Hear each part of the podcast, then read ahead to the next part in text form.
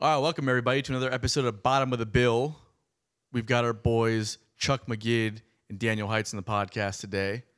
I thought it was a really fun one. I love this episode. Yeah, It was one of my favorites in, in a long time. I feel like we were just talking to a couple of guys, uh, yeah, like a couple of friends, I'll say. yeah, You know what I mean? totally. Yeah. It's always cool getting to do shows with people that we know because it's like a, it feels more like a hang than, than like an interview. Yeah, I feel like it's people on our level. Yeah, Does that make sense? yeah, for sure. For no, sure. they're way better than us. 100%. I mean, they're they're amazing musicians, and I love everything they got going on with Stealing Peaches and Chuck McGid Trio and Daniel Heights Band. They've got a lot of cool stuff coming up, so make sure you guys look out for that. Um, we also have bottom of the bill merchandise available right now. The links are on our YouTube. So head to our YouTube, subscribe, check out our Spotify, follow us, whatever we can do, try and grow this thing quicker, faster, bigger, all that good stuff. Um, we have a website coming soon. Uh, all great things on the horizon. Uh, so make sure you keep up with us and all that stuff. Um, and enjoy the episode. New Bottom of the Bill episode starts now. This is Bottom of the Bill, where we talk about the modern grind of a musician. album Oh, cycle. Hold on, Bill, give me a second, man. Because we don't know what we're talking about. Spotify playlist. Keep interrupting me. That's not how we discussed it. Just give me a second, man. We invite established artists on. Sh- Festival lineups. can I just get my stuff out real quick? We invite established artists on to share their strategy to success. Marketing strategies. Premier do-it-yourself podcast. Hashtag DIY. Ah, screw it. This is bottom of the bill.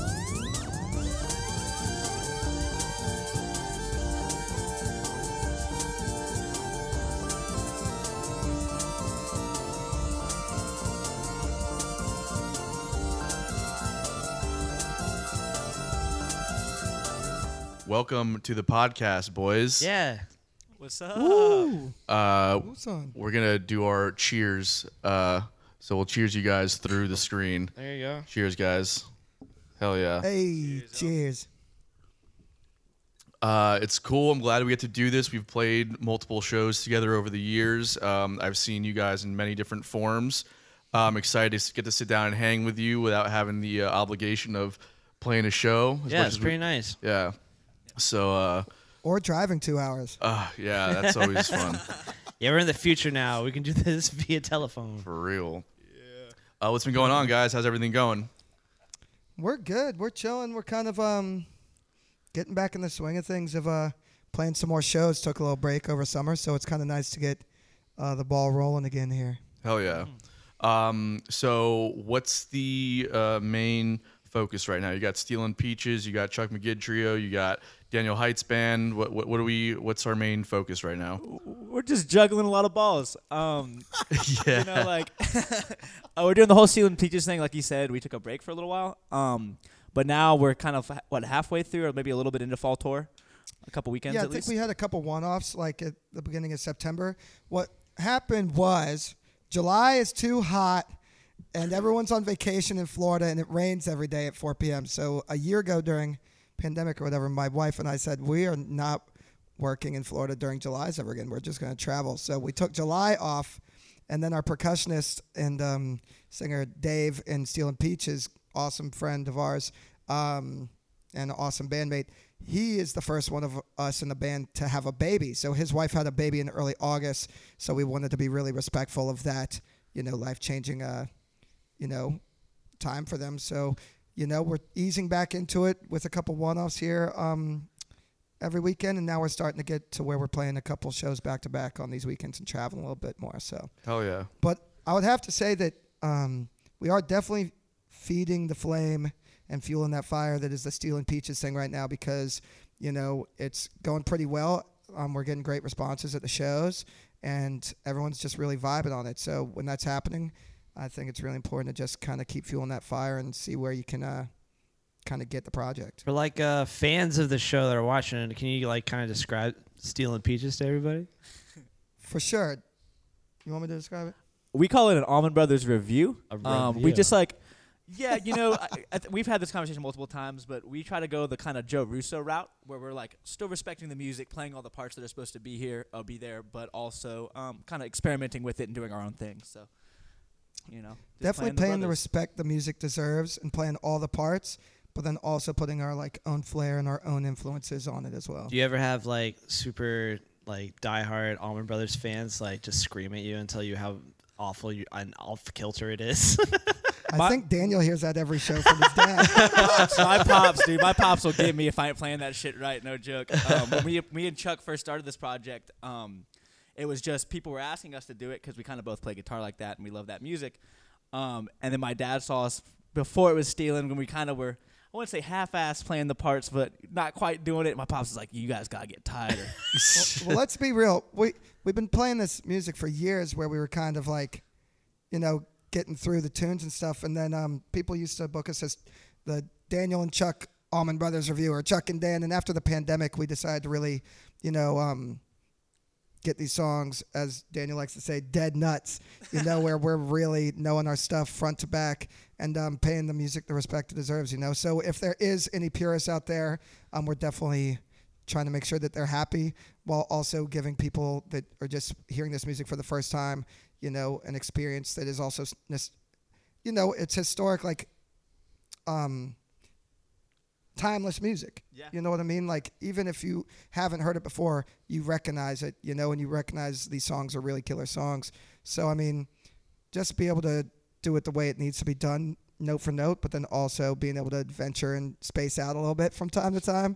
I know, Billy, you know what I'm talking about with all that space, Yeah. that space odyssey stuff. no, I you want, know? I want, I want when people are doing tributes, like it should actually be a tribute and then put your own spin on it. Yeah, hundred percent. Because what did I say? Ev- uh, uh, on a long enough timeline, every band becomes a cover band.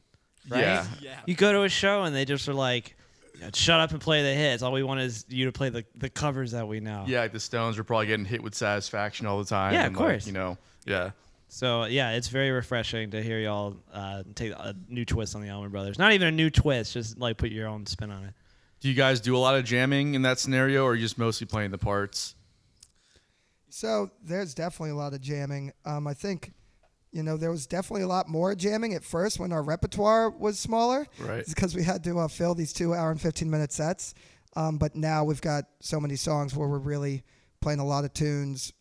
Um, and then we're also kind of these last couple gigs we've been playing way less instrumental I, jams. I think the jams have become more focused and less just like big and spacey. They become like we kind of know what we're gonna do and we're moving somewhere, which I think is the really important thing. You know. Yeah, it's an interesting thing with the uh, with like the improv sections. Like, there's this whole kind of uh, debate. I feel like within this community of, you know, are you really jamming and improvising, or are you just kind of, you know, loosely p- playing stuff that you've kind of figured out through the course of jamming? And uh, to me, there's there's definitely people that are doing both. Uh, what's your guys' take on that? What what do you think is like the funnest way to do it? Well, I know just kind of touching what you're talking about. I know Humphreys McGee does something really cool where they have like two different types of improvisations they do. Um, one are called Jimmy Stewart's and they're space odysseys. And the Jimmy Stewart's are things that they've already kind of written that they know the jam parts. They're kind of like already kind of set in stone. So they know they're going to jam, but they're going to do the certain thing.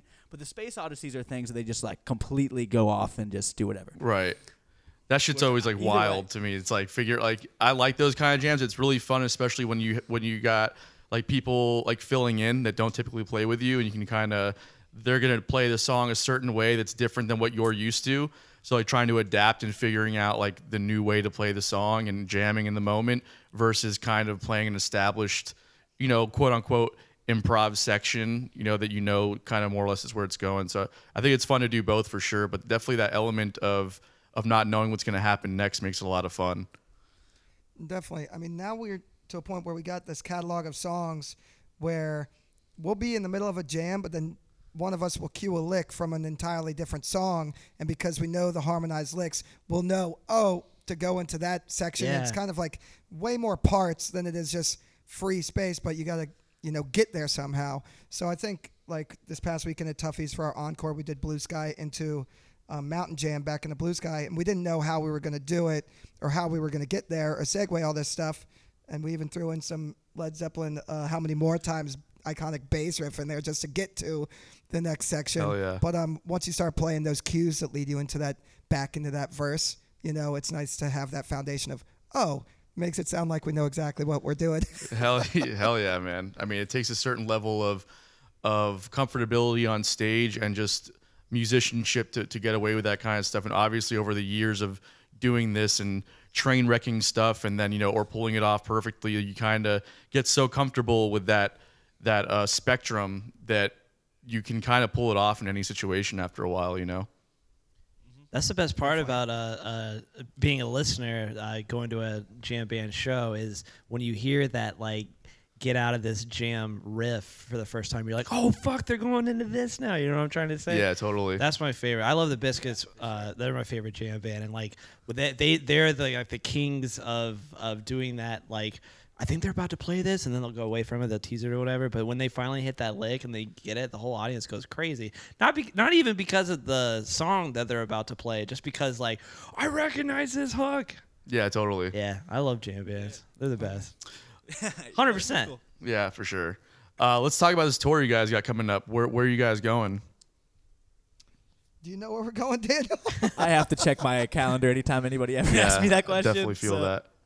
Daniel was like, "So, uh, where are we? Are we? Are we at Will's Pub this weekend?" I'm like, "Bro, we're in Gainesville, dude." But um, yeah. So I mean, we started off at the Popka Amphitheater here in uh, Central Florida. Then the next week, we just did a little festival in Steenhatchee called the Seven Band Jam in an awesome place called Fiddler's Resort. Um, it's become a cool little Steenhatchee home away from home.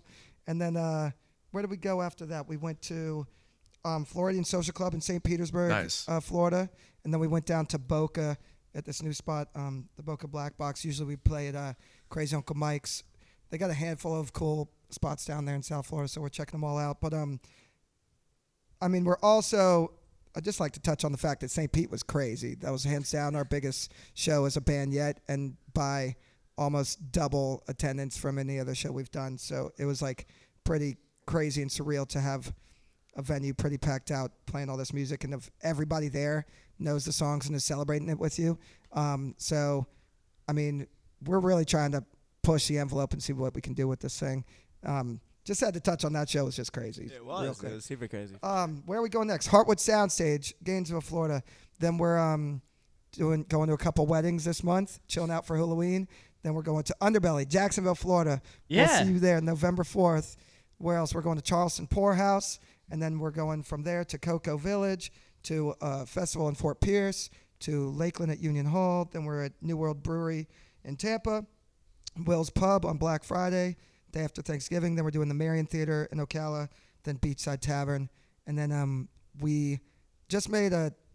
Oh, we just played Sanford Tuffy's too, but we just made a vocal announcement at the end of our show at Tuffy's. We're going to be playing New Year's there. Hell yeah. So we'll also be playing a little festival that weekend and surrounding that whole weekend with uh, our first proper New Year's run. You know, only been a band for one New Year's previously, so excited to uh, have a proper run this second year. Yeah, man. Well, congratulations on all that. Sounds super exciting. Thank you. And we just got uh, our first booking agents too, so we're excited to be working with these guys moving on into the uh, new year. So Uh, who are you guys signing with? um, we're going with um, this crew, True Grit Talent Agency. They got some awesome guys. Uh, Philip Walker and Andrew Hall are going to be tag team in the operation. Andrew Hall is also the um, talent buyer at Third and Lindsley in Nashville, Tennessee.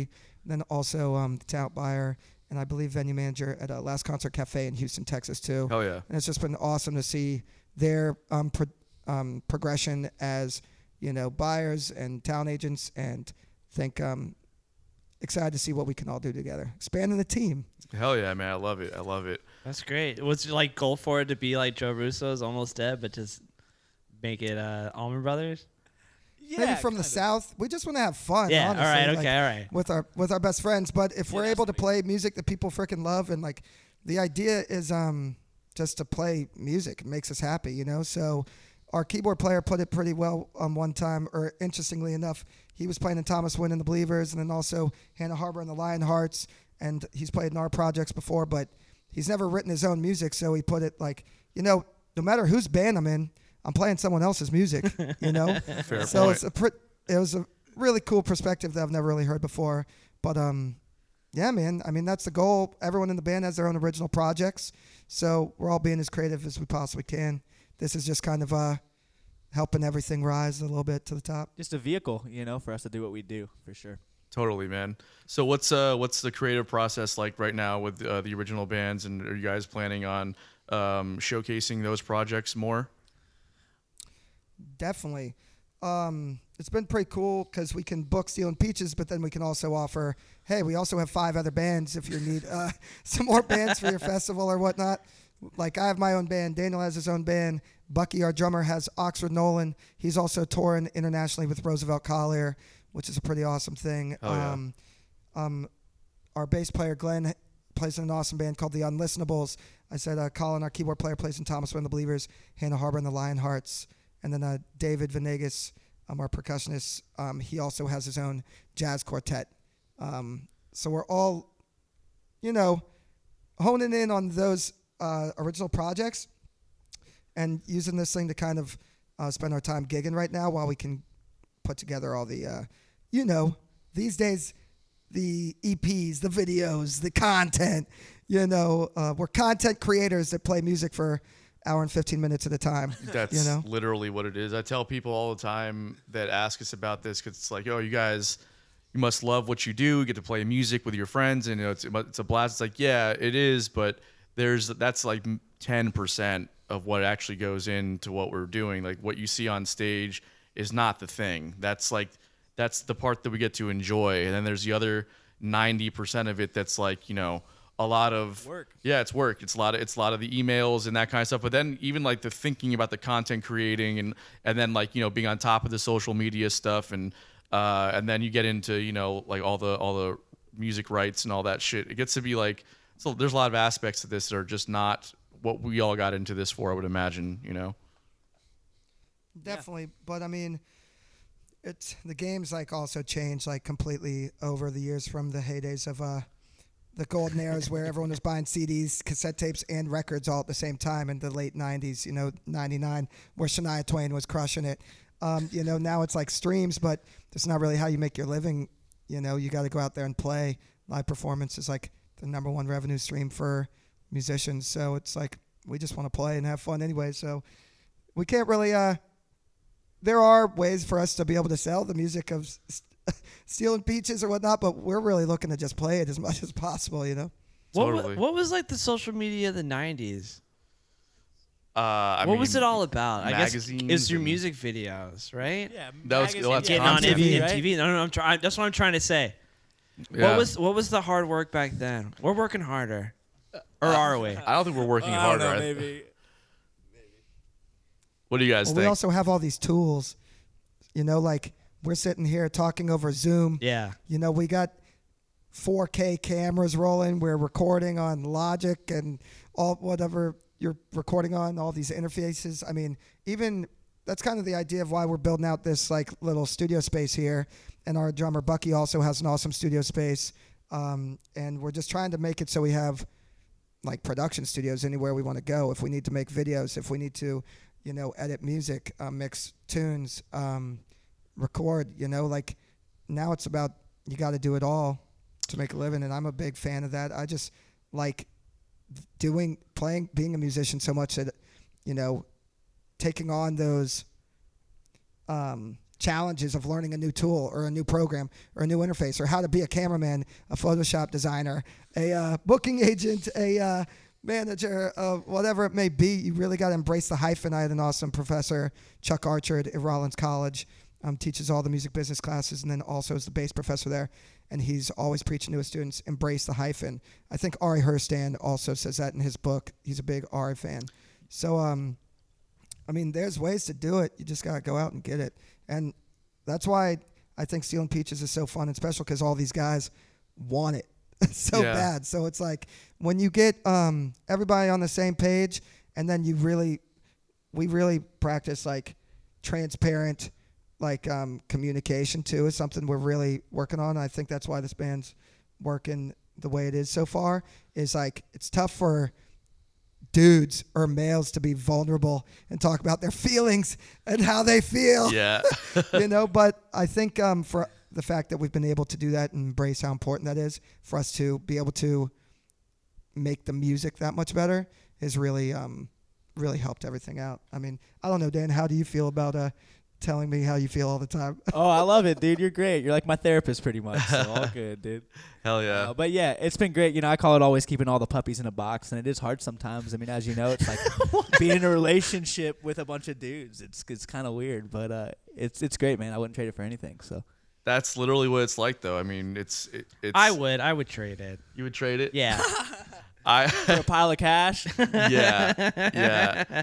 The- Sometimes I would for sure. there, there's definitely two things uh, ab- uh, uh, that I want to kind of ex- ex- expand on, or just like you know add on to with that is that uh, the first part of that is the embracing uh, the hyphen, like all that. That's amazing because like the thing is, it's it's like nowadays a- as an artist you have to wear all these different hats and like you know figure out what the next thing is. Um, but to me, it- it's very similar train of thought where it's like if you love playing music and you love you know like the artistry side of it, then you can apply that same creativity to the business side of it as well.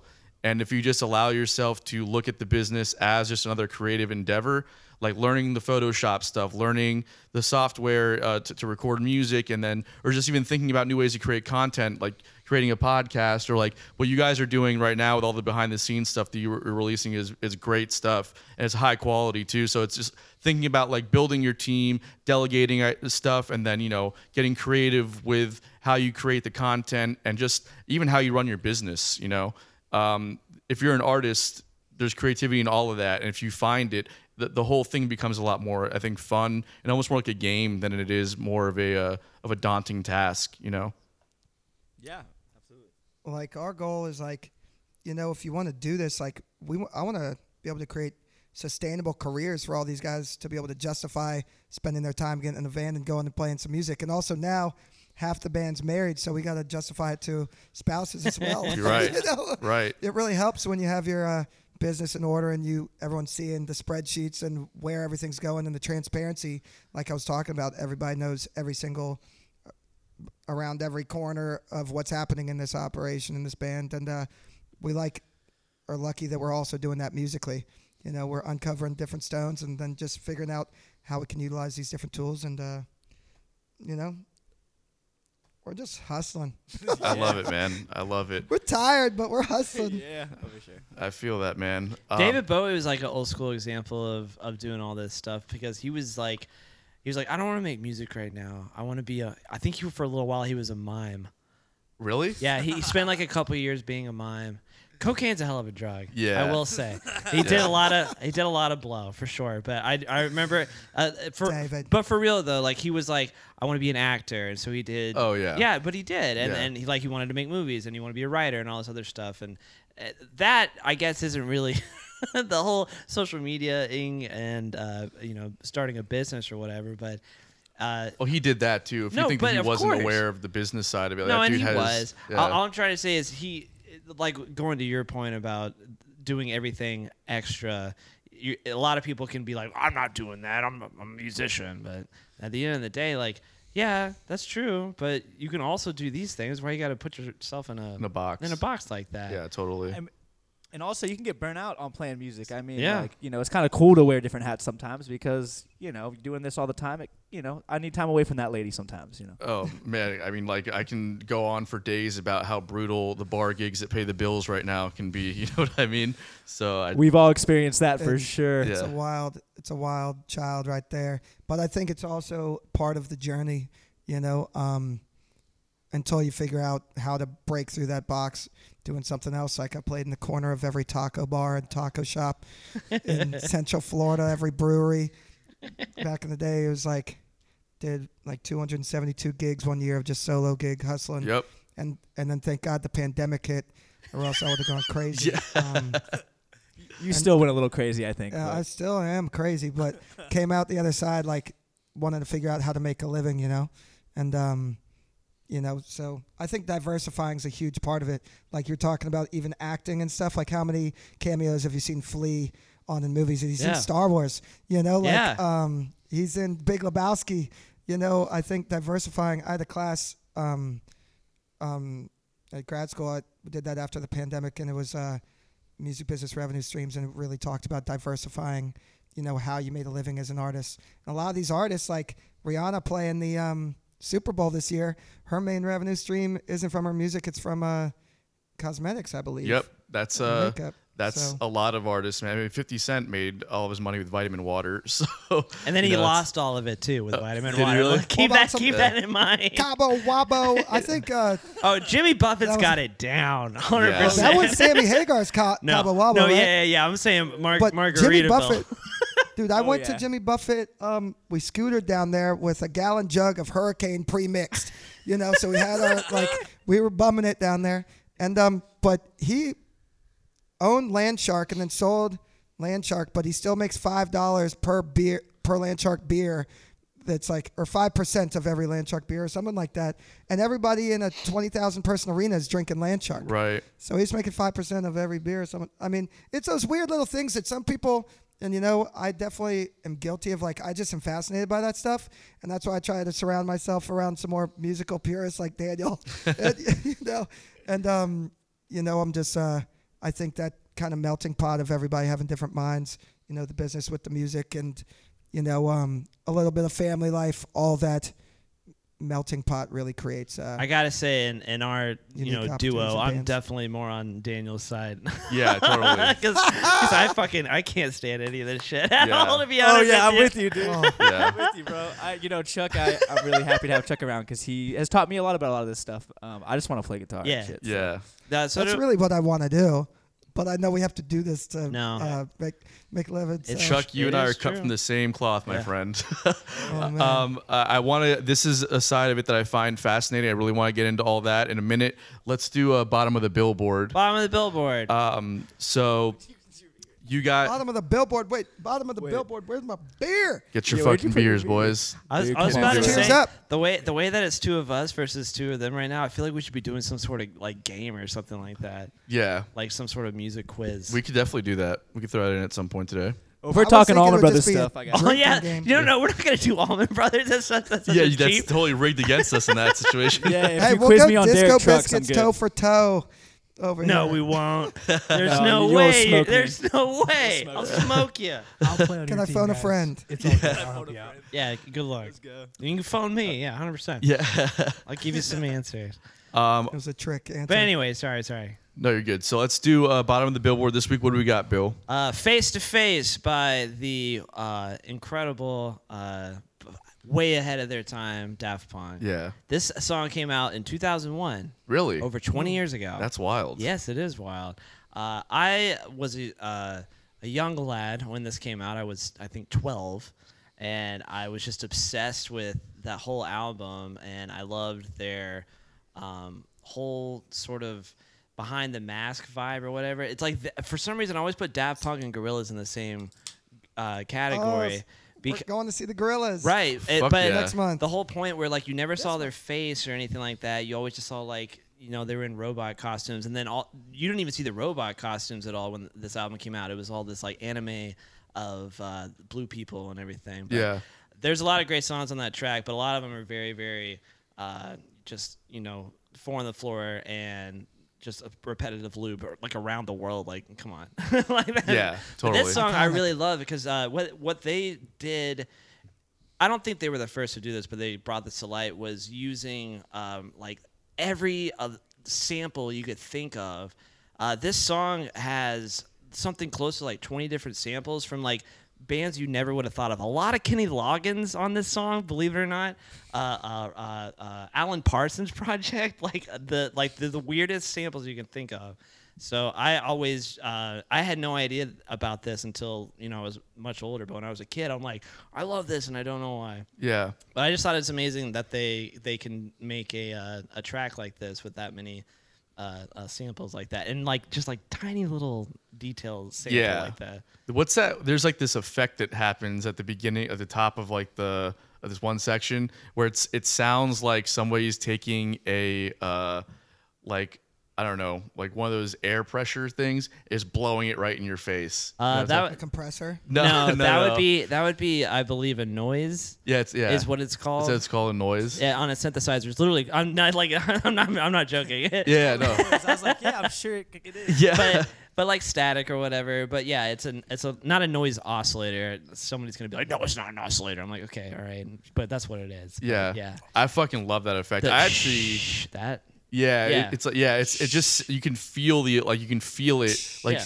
yeah, it's like it like reverberates in your body. Like it feels Yeah. like it's smacking you right in the face. I actually like this song a lot. Oh, I didn't think you were going to. No, I love this. Throw some side chain compression on there. Yeah. Yeah, that's a s- Embrace the kick. No, Yeah. that's more Benny Benassi, but that part. Now make it that sound part's like I pretty know what good. I'm talking about. yeah. so Chuck's just throwing out like engineer Buzzwords, terms right buzzwords. now. That just yeah, If you We i- found another friend. yeah. if you if you if you listen to this track though, you can go to YouTube and there's a lot of uh, uh, I can't remember the name of the channel, but they like break down every single uh, like DJ s- sampling thing, and they'll they'll put like the album cover like when all the uh, samples come up. Yeah. but this one's just insane You know what it kind of because they reminds me. use like like not even a second of something. No, I know. You know what it kind of reminds me of is like, uh, and you're gonna hate me for saying Go this. ahead. But it sounds kind of like, and, and maybe they got it from Daft Punk, but it sounds like a pretty lights kind of situation. hundred percent. Yeah. they stole it from Daft Punk. Yeah, that's what I figured. Yeah, but uh, that's why I wanted to just make sure I was paying homage to the right Eric Manson person. Smith. But I love, Yeah, shout out Pretty Lights. I, I fucking, I, I love that shit, man. So I heard this, I was,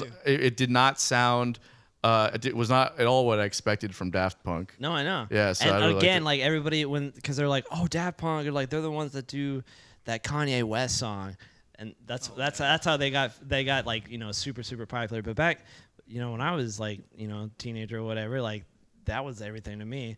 Um, I had a point to this. Yeah, Good. There is a point. There is a point Yeah. somewhere. No, no, but but like uh, when like, when their new album came out, Random Access Memories, uh, and they had like every soul artist that you can think of on on one album. Everybody was like, "Oh, Daft Punk sounds all funky and stuff." Now I'm like, they've been doing this for 20 years ago. Like, I don't know Yeah. what you're talking about. no, it was dope. I loved it. And I now love, they're broken up, and so I love no Well, more new music. I mean, uh, are they broken up or are they just killing it so hard that they can just put out a record every 10, 12 years and I hope just so. come back for one world I- tour and then chill out? I wish they- I mean, that's they're as big as it gets too. You know, you Yeah. can't you can't play all the time when you're Daft Punk. Like, uh, I don't know, but when it comes to French DJ duos, I'm more of a Justice fan. Oh hell yeah, hell yes, 100 percent to Ever- ever- justice. you watch their YouTube documentary. It's on YouTube, dude. That it's insane. Like the last show of the whole tour, they get in a fight out in the back alley. The guy smashes a dude's like head with a Jack Daniels bottle, cuts his whole hand to shreds, goes and plays like an hour, two hour set, and then their tour manager's pouring more whiskey on it, wrapping it up. They go do an encore, and then he gets escorted out of there in handcuffs. oh my God. Yeah. So That's good. awesome. And the tour manager it gets like a Glock sent to him and like a FedEx box.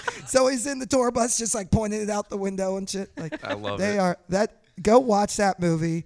It is the most rock and roll situation I've ever seen. They are the most rock star DJs. You like, you like of justice? all time. I don't even know who that is. Oh, I'm so Tom. removed from the, Justice! Yeah, Yeah, I- justice fucks, dude. I'm so removed from from that world, but you know, there's stuff definitely within that realm that I appreciate, uh, but just never. like never, this song, you appreciate this. I song. love this song. Really? Yeah. You do? I, I the guitar stuff that I thought was really cool, like the bass line I thought was dope. It's, it really grooves like hard, but then it's got like that element again that obviously Pretty Lights stole. But I I was very I became very familiar with Pretty Lights because my friends were very into Pretty Lights, and that was like an aspect of EDM that I really really enjoyed. We all hated Pretty Lights. No, I'm because you guys were like more purists. and it was stuff. just I like was into it was it. just I was about it was it, just like yeah. eh. Do enough ecstasy and you know. yeah. Well, yeah. that was definitely the thing. It was just literally just hanging out in my friend's living room, just dropping fucking rolls and just literally Oh. just zoning and just going crazy to pretty lights and stuff within that genre, you know? Yeah, for sure. I played the fifth. Yeah, okay, we get it, Bill. You're so yeah, I don't know. Mom and Dad, I'm sorry. I'm Bill. with you, Billy. No comment. Bill, Bill, it's like it's What? it's like uh, ahead and say it. wh- what's pretty lights? No Uh, comment. What's the uh, It's just it's soft. It's like the John Mayer of uh, EDM. No, it's it's like it's like i- if Billy was talking about jazz, he'd be talking about how much he loves. What's the fucking sax player guy? Kenny. Uh, Loggins? no. Uh, G, Kenny G. Yeah, Kenny, G. Kenny Billy, G, Billy, yeah, I baby. love Kenny G. But like any jazz I don't purist is like- like, well, fuck you. Like Yeah. an- literally anything to Oh, happen, for, oh, like, yeah, like yeah, yeah. Coltrane or something, you Yeah, know. yeah, yeah, but yeah, you're yeah. like, no, Kenny G. Uh, I'm saying I like Pretty Lights, but like right, Daft right, right. Punk, you know oh, what I mean? exactly. That's okay. That's even better. Yeah, Yeah. He's like the no. I don't- I don't want to say that because he's actually pretty Well, good. dude, but- he got all He's his just stuff from Michael soft. Maynard. You know, he got all his Yeah. stuff from Michael Maynard. Then he went to Yeah. whatever. you yeah, know, like- exactly. Fucking I Chuck don't know, I knows was what he's deep- talking about. Michael I Maynard's was deep fucking in that game. Michael Maynard moved fucks too. I moved out to uh, Colorado and started a uh, DJ duo called Electronic with keyboards and guitar. Electronic, I love that. And and That Pretty sounds Lights was awesome, big. Jack. There's pictures of me as like a 21 year old kid chasing, um, freaking big gigantic around the state. We like drove through a blizzard to see Panty Raid in Aspen. Hell like, yeah, Panty Raid, Big deep, Gigantic. I was deep in that uh, scene for a bit. I managed a drum and bass DJ from South Korea who went to Full Sail here in Orlando, and it got me heavy in the drum and bass scene, and that's how I got turned on to Justice and all that stuff. So Yeah. I mean, it's all music, and it's like however you can get there, you know, kind of spiritually, and like it's a high. You know, like making music and playing music is a high that we're all chasing constantly. It's like, it's and that's a big thing. Is I definitely stop criticizing different music because I think it's all respect. If you're doing it, like that's it. And you know, we're in a cover band. Never It's- wanted to. be No, but- it's a tribute band. It's Yeah. a review. Review, It's a review. review. It's a review. Yeah, A yeah. review Come on, band. guys. Stay, Review. stay, stay, stick with the elevator pitch. It's a review, I guys. think I think Colonel Bruce said it. He said, you know, if you really want to do, uh, the people that are really doing this, really playing music, they always have a gun to their back. It's like all they can do and all they want to do. You know, So Yeah. as long as you're doing it, that's cool. the uh, I, don't have I've a got choice. uh, But uh, that but that Funk though, it makes the the podcast or makes the billboard. Yeah, I- hundred percent. 100%. I give them a makes it- thumbs up. Yeah. Yeah. Thumbs up, How boys. could you? Around. How could you not give Daft Punk thumbs up? Well, they bridged the gap too. I mean, yeah, it's electronic music, but they were all It's over the, iconic. the Billboard chart. I mean, they were huge. You know, they were massive. It's as so- big as Yeah. it gets. Yeah. Totally. There's there's this whole thing that like I talk like You guys could be Daft Punk. We don't even know. with that you know I mean there's a reason why I'm living in a, an apartment in Je Riverside that's parle français. falling apart. It's because I'm, it's a, it's a choice really. I'm, I'm, Deep undercover. yeah, undercover, dude. deep undercover. Um, no, no, the, like like my dad is a musician, and and that generation, you know, of like the '70s and '80s and stuff. They're so much more about like you know, if you're not playing an instrument, it's not music. And to me, it's like the instrument is just a tool, like anything else. Like, it doesn't matter like if you're pushing buttons or like playing a keyboard or you're playing guitar or you're you know at a computer and you're dialing stuff in just completely like you know digitally whatever it is like it doesn't matter the idea is in your head and you're able to bring it to the world that's what makes a musician to Yeah. me you know Exactly. Yeah, I agree. so um but yeah Pops so the is song same way, definitely man. really i can imagine if he's into alban brothers like that he probably can't stand edm stuff Oh yeah, he's old bass player. Should we dude, talk Yeah. about your name, bro? yeah, we can do that. My, you know, my parents are old hippies, and uh, they thought it was a smart idea to make my middle name Benjamin. So it's Benjamin, but it's Uh-huh. Yes. B E N J A M M I N, which No makes that- shit. I- Are you serious? Jamming. Yeah, it's my middle I name on my birth love- certificate. No lie. love that though right Dan Benjamin? Dude, Why the isn't thing that is- your fucking band There's- name? like, There's photos of sorry. Daniel on the back of golf carts at Wani at age like nine, playing dobro slide guitar with bandanas on his head. Oh, yeah. Like and his brother playing the djembe, and his dad playing guitar with him. Like Daniel's been literally trained his whole life to play this music. And Never had it's- a chance, I mean, dude. you can tell when he plays the guitar. had a you know what I mean? you can t- you, didn't- you can definitely Did they- tell when he plays guitar man it's like, From the day he was born. yeah you can definitely tell it shit comes right i mean like you are He picks with his fingers, I remember. yeah yeah Oh yeah, dude. You are uh, you are a next level. Uh, not even just I mean, just a musician, not even just a guitar player. Like you're like an artist on the instrument, man. You are phenomenal. Thank you, man. I appreciate that. Anthony. Hell yeah. Freak. Um. In the sheets. Yeah. Oh yes, yes. That's Chuck knows all about that. Oh. We're a real close band. Shout out, ladies. yeah. Shout out, ladies. um, Loosen up, my boy Dan. There you go. Uh, yeah, literally and figuratively. Yeah. Um, So uh, I want to go back to the uh, the business side of stuff because this is where what the, the, the aspect that I find like very interesting. And as it's what well. everybody else that listens to wants to hear. so- Um, we gave them enough of the other shit. They're good now. yeah, we did. Yeah. Uh, Are you sure? we don't want to talk about eating rolls and listening to Daft Punk and Pretty Lights. Oh. no, my nobody God, wants to I hear can that. We hardly want remember that. spreadsheets and schematics. fucking do it, boys. Uh, Listen, on ninth and on May twelfth of uh, two thousand six, I had two rolls. It's on the spreadsheet. it's on spreadsheet. What were you gonna ask? I'm sorry. Uh, no, no. Well, I'm curious because you, uh, Chuck, you went back to school for music business. Uh, what was the uh, kind of thing that made you want to do that? And you know, what what did you learn? How are you applying it? Let's talk about all that. Cool. Well, I always uh, was really into that. You know, I th- think even back with the Groove Orient, um, when we were getting up and going, I knew all that stuff needed to be done, and we were s- a band in our senior year of college. So I, was, I did a uh, independent study on with that guy Chuck Hur- Chuck Archer that I referenced earlier on an advanced music business course, and the whole course was just um, artist development for m- my own band. So I had to book a tour. I had to book like a, we had to release a CD, these, and I created the whole syllabus and curriculum of things and goals that I set out to like kind of make happen. And ever since then, I just got really fascinated and really into it. It's kind of uh, s- very similar to my family's lifestyle. Of uh, they owned a traveling carnival. They just um, retired this last summer. Chuck's a like, carny. rides and games and Fuck yeah. concessions. You got real carny vibes about you. I can see it. Oh, thank you. Yeah. Well, you basically you basically travel, you set up, you entertain, and then you tear down and go to the next city. Um, and being a traveling touring musician is very similar to that. And I just always knew what ha- needed to be done to do what I wanted to do with my life and kind of for a living. Like you, how how many teachers did you have growing up where they said, "Well, don't get into playing an instrument if you want to make any money," and I was just like, "Well, I just want to live my dream," you know. So the music business stuff kind of just came kind of naturally because I knew what I wanted to do and I knew that needed to be done to get there. Um, when the pandemic hit, I should have gone to school right then. Um, it took about eight months or nine months for me to even realize or think about going back to school. But then I saw someone got accepted to the Berkeley Online program um, on Facebook, and I was like, "Holy crap! Let me look into this." It was more affordable than Full Sail to do a one-year master's degree, and I went to the Berkeley uh, five-week pro- summer program when I was 17.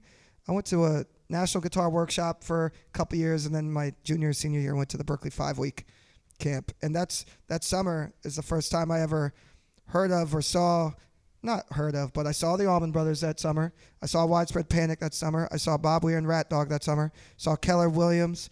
I that and that summer changed the trajectory of uh, kind of my whole life. I went to Wani the next year, saw the Allman Brothers. Anyways, we had this band coming up, and um, you know, I really have an appreciation for the music business side of things, but you know, sometimes you need a piece of paper for t- people to take you a little bit more seriously, and. Um, the program was awesome. It was one year. I always wanted to go to Berkeley. I didn't get in for guitar, and I got in for uh, music business, and it was like a dream come true.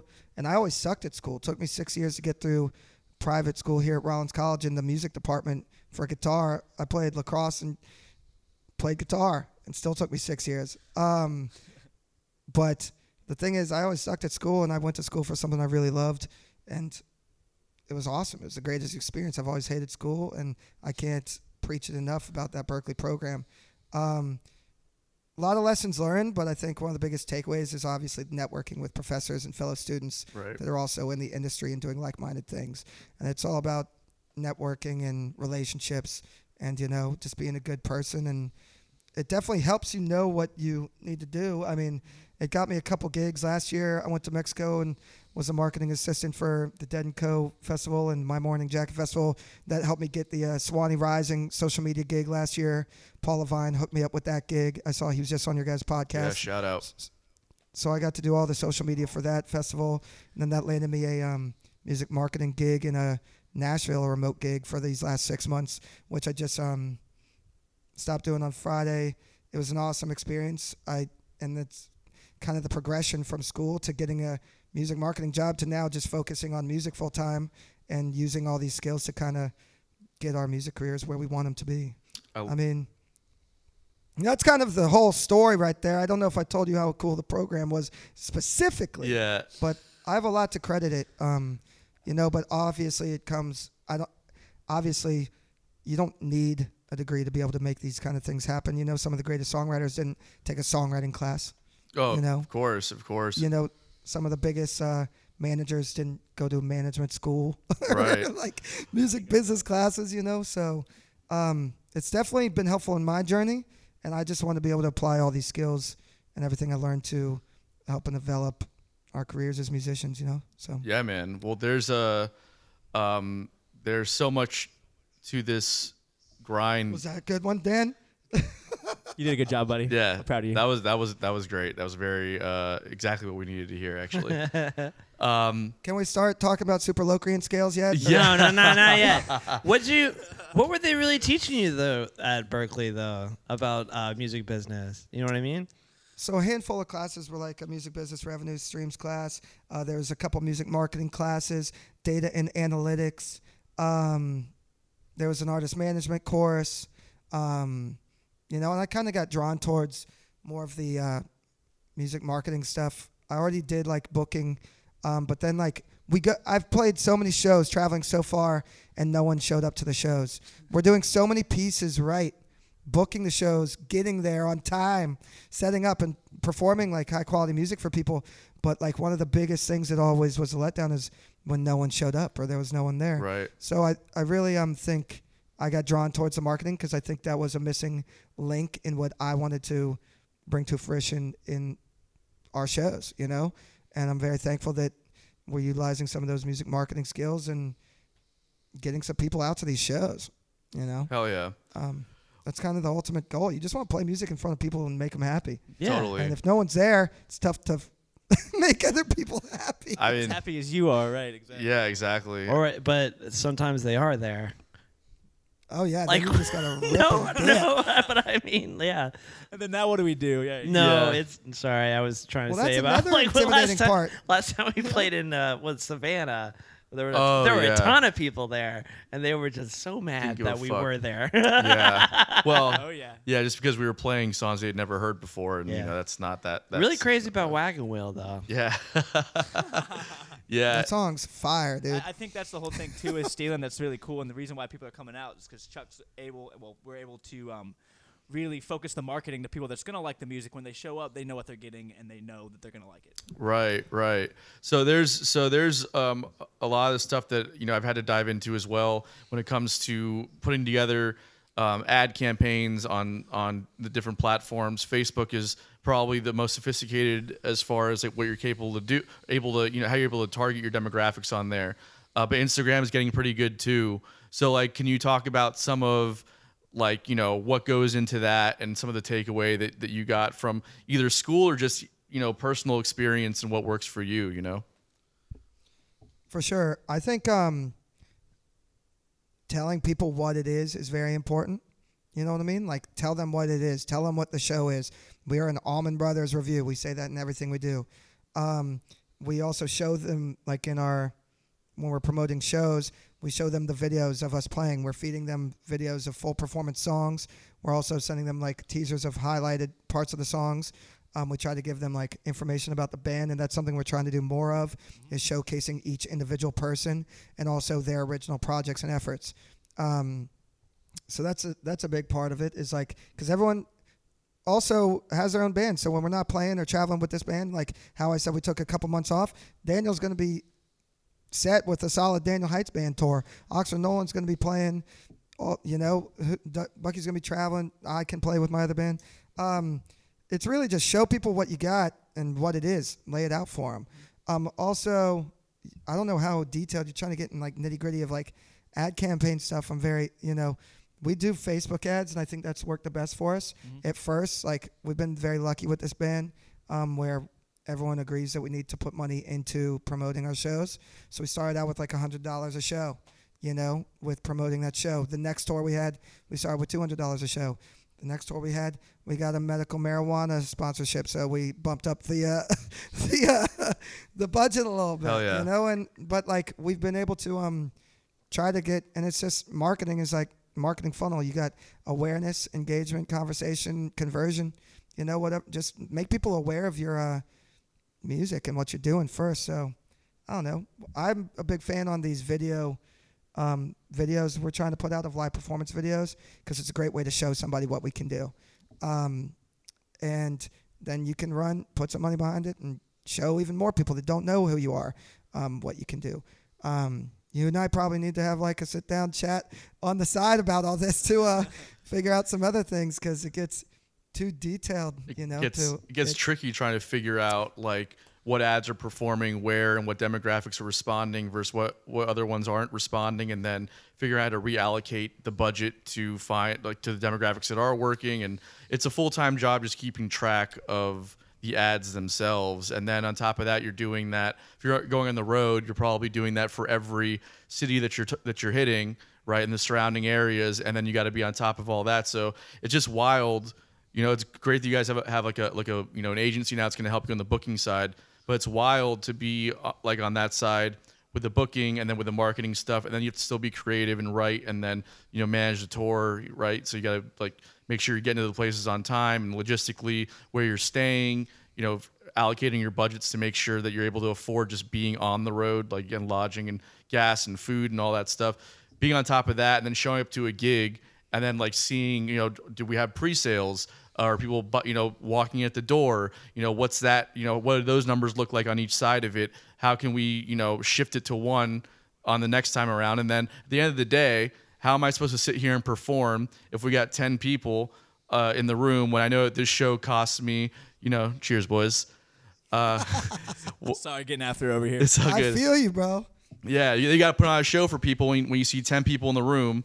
When your overhead on that one show might have been, you know, five hundred dollars easy, you know. Every day is a show, bud. Yeah. That's the way. Yeah, that's the show way up. I look at Gotta it. show up. See, we're like, we're really like, Yeah. You know? Yeah. yeah. No, it's I Every day's feel a you. show. I love I love you to death. I really do. But yeah, he, he gets way too in his head about about all this stuff before he goes on, and it's just like, because I got to be on top of it all beforehand. So you just think about that kind of stuff. bro, when I'll you- play I'll play I'll play the Devin knows I do exact that shit too. I'll play the exact same at a mellow mushroom that I will at a fel- at a festival. Yeah, I know. Like, like, every time. Like I'm sorry. Yeah. I Yeah. don't. I just don't. I don't really. you know your assignment. You know your assignment. Yeah. It's all good. That- a eh, good way to put it, Dan. Yeah, absolutely. But I get it. It gets in your head and everything like that for sure. Because you want, you just want it to work out so badly. But or just make sure that you can get a return on your investment and see results. You know. no, Really? yeah. But I'm just saying, like, it's hard. You, what, you guys feel that you guys notice that dynamic too? Do you get stressed about that kind of stuff when you're on the road, Chuck, or just playing gigs in general? Well, I I- think I- Dan. Yeah, You go ahead, you go ahead, you go go ahead. I was gonna say I've noticed with Chuck, um, and I think that's why we kind of found a new person to do booking stuff because I watched when he was wearing a lot of hats, he was getting a little stressed out. Yeah. When he was wearing the managerial hat, when he was wearing, ma- you know, just doing all those different hats and having to play guitar too, it gets a little stressful, and I could see that, you know. Yeah, totally. So we're lucky to have like a good group of people around us, and uh, you know we've made it a point to expand the team and try to have some content capturers. That's what the kids are calling them these days. So I'm gonna get I'm getting hip content capturers. You know right. that's what they call photographers and videographers nowadays. Uh, That's right. we try to document as many of our shows as possible. We got the full recording rig, split snake situation. So we do a lot of that in house. You know what I mean? Um, Mm-hmm. we, um, i- if Bucky's not mixing our stuff, it's uh, our good friend Dakota that runs sound for us at uh, Tuffy's. Um, we got Bucky's girlfriend Megan does a lot of the videography. We've had Max Bresson from the Psychedelic Monks um, film some of our Hell uh, shows Oh, yeah. um, and we got a bunch of GoPros and put a, a bunch of tripods, and then I edit all the videos. You know, like we we k- try to keep as many things as ha- in house. Expanding with your team is really good and important. Um, but just because you like get a booking agent doesn't mean all of a sudden you're making more money. No, or getting totally. Better shows. We're s- we're still having to work just as hard, and it's still getting on the phone. You know, talking to these guys and making sure you're all on the same page with the same agenda. Um, but yeah, Daniel knows I get stressed out before shows. I get stressed out if I see people like ripping shots before shows or Don't do that. you know, Yeah. I'm like yo, I'm like yo, after the show. Not that it was after the me. It wasn't show, me. But You know, like because we there's also a um responsibility. Yeah. You know what I mean? And we've been in enough bands and enough bar gigs and enough um, situations where, yeah, we're getting lit up and just playing music locally with our friends. We got um, Tuesday nights at Take Rays to be able to do that if we want to. but also, luckily, we use that as our sectional, and we got an awesome gig in a basement bar downtown Orlando every Tuesday for the last eight years. It's really provided an awesome place for us to hone out our skills and. That's where Daniel and I first started playing together. Yeah, I was actually gonna. I wanted to ask about that. I, I walked into that club back. It must have been what 2016, maybe 2015, and then uh, we were playing. uh, I was. It was a different band at the time. We were, we were playing at Back Booth when it was still there, and then we had gotten done with our gig, and we walked across the street and walked into the Groove Orient playing. Uh, you were doing that Schofield tune, uh, Hottentot, and I was like, dope. I was like, dope, bro. This this band's fucking phenomenal. They're crushing it, playing dope music. This is a great vibe here. And then I always wanted to go back ever since then. How long, Dan, have you been in the mix with that situation? And is that where the convergence of you guys came in? Yeah, I started doing that gig. I think I was 19 um, What? or 20. wasn't even old enough to drink. Youngin'. Um, yeah, man. I started playing that, and I was doing it with Timothy Erie for a little while, a psychedelic rock band um, from here in Orlando. And then uh, they kind of fell off that gig and didn't want to do it anymore, so the Daniel Heights band took it over. Um, I did it for probably three or four years. In that time period, uh, the Groove Orient had run its course to a certain extent, and Chuck Um, I knew he had some time on his hands, so I asked him to come do uh, Wednesdays with me. So we started doing every Wednesday for probably a year or two. Yeah, it was well. This groove one was still happening. it? Yeah. Um, Daniel's old guitarist John Dorney went to school. He was also a phenom, freaking guitar player that our uh, keyboard player in the groove one Thomas Shugart um, was his teacher. Hell yeah. Um, so then this kid John Dorney, he's making an awesome name for himself here in Orlando. Shout out John Dorney. brilliant dude. Papa D, Papa D, shout out Papa D. Um, and he went to Berkeley for guitar, and this kid absolutely shreds. He's back now. Um, but I saw Daniel having a couple people come in and try to fill those shoes or fill that void, and I was like, dude, we played Tuesdays with the Groove Warrant. Daniel played Wednesdays. I was like, dude, I'll leave my stuff here, and I'll learn all your songs. And that's kind of I was always kind of just played my role in the Groove Warrior, and I never knew how to lead a band.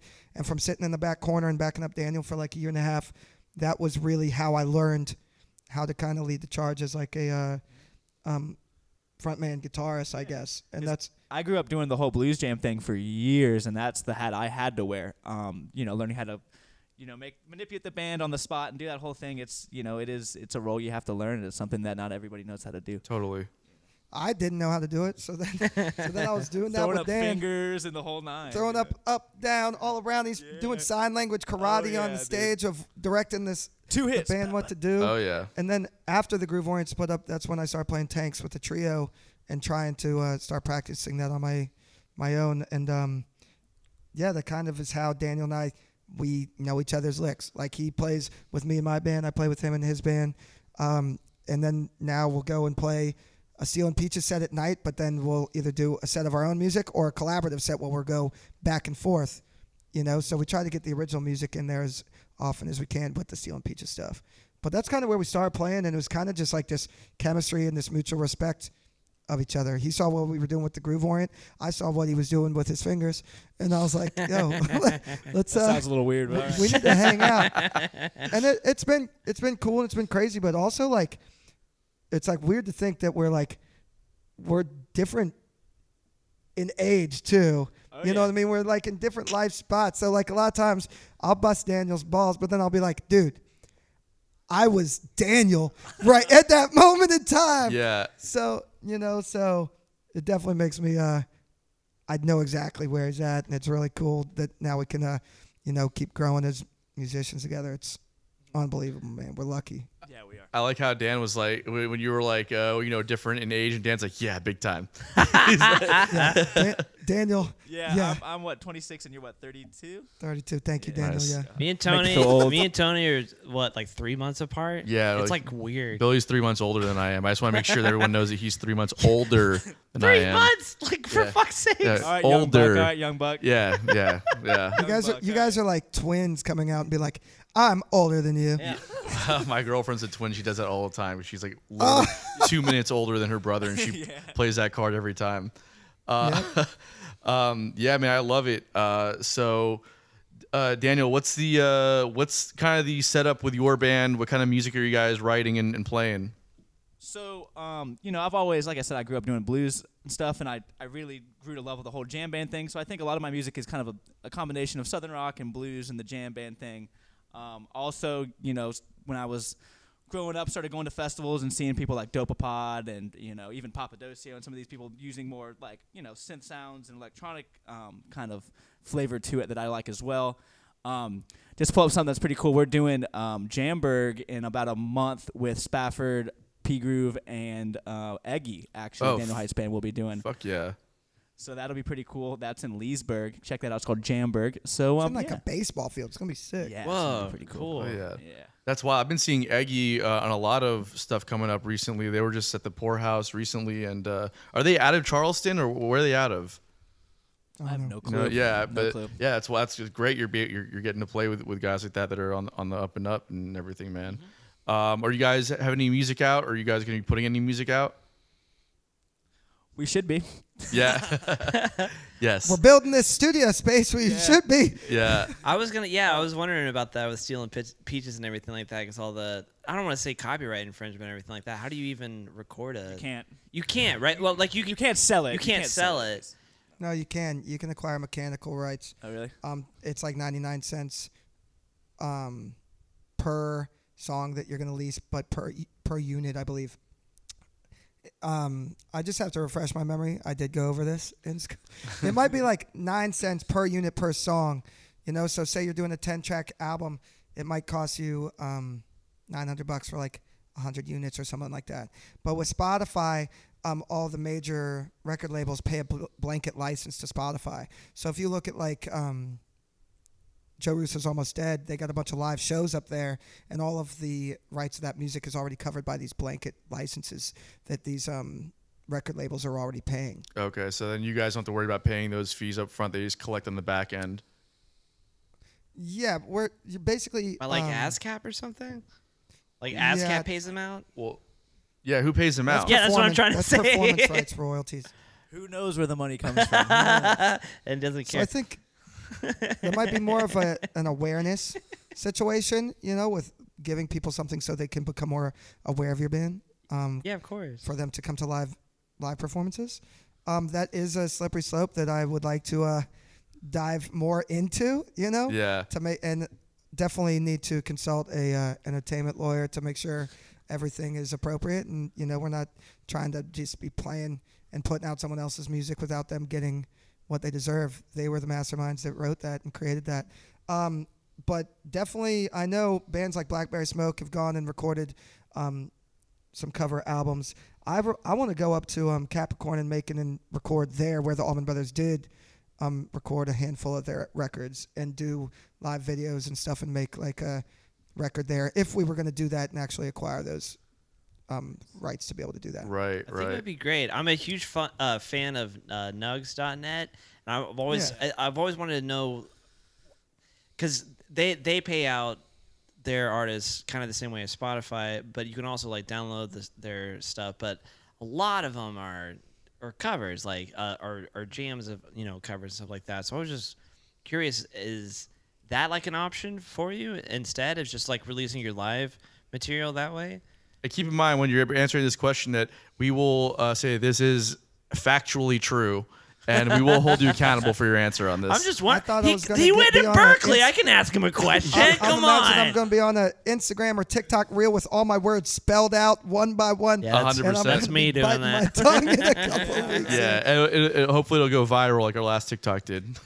This guy's an perfect. idiot. yeah, ask my yeah, a- ask my lawyer. Let me know which way I should be going Yeah. as a, a cover band. I have to preface with I am not a lawyer, um, but I believe that that's uh, something you'd be able to do through Spotify and put out your records that way. Yeah. Uh, But also, like I've been through the experience in the Ringer back with the Groove Warrant, where I went to see the Roots with Harry, our bass player and singer, and they walked out on stage to a Groove Warrant song at the House of Blues like the day before New Year's out here, and we were like, "Oh, Disney owes us money. They're playing our song.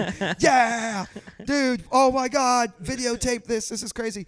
We never registered that song with ASCAP or BMI, so Oh. it's like doesn't Go ask the mouse. we for were your just money, young I'm and sure. dumb, and you know, it doesn't matter anyway. We thought something, but you gotta, you gotta definitely have your uh, ends covered. You know, there's a lot, like you're saying, embracing the hyphen. It's also like it's tough to know how to get paid for releasing music too. You know, Definitely. Just I always tell everybody uh, that that asks me um, because just you know people do ask me because we do this podcast, we've released some music and stuff like that. So people think that I I'm like a guru on this on this shit, which is not the case at all. But the one thing that I can say is that like like just make sure you're covered on the publishing and the writing side of it.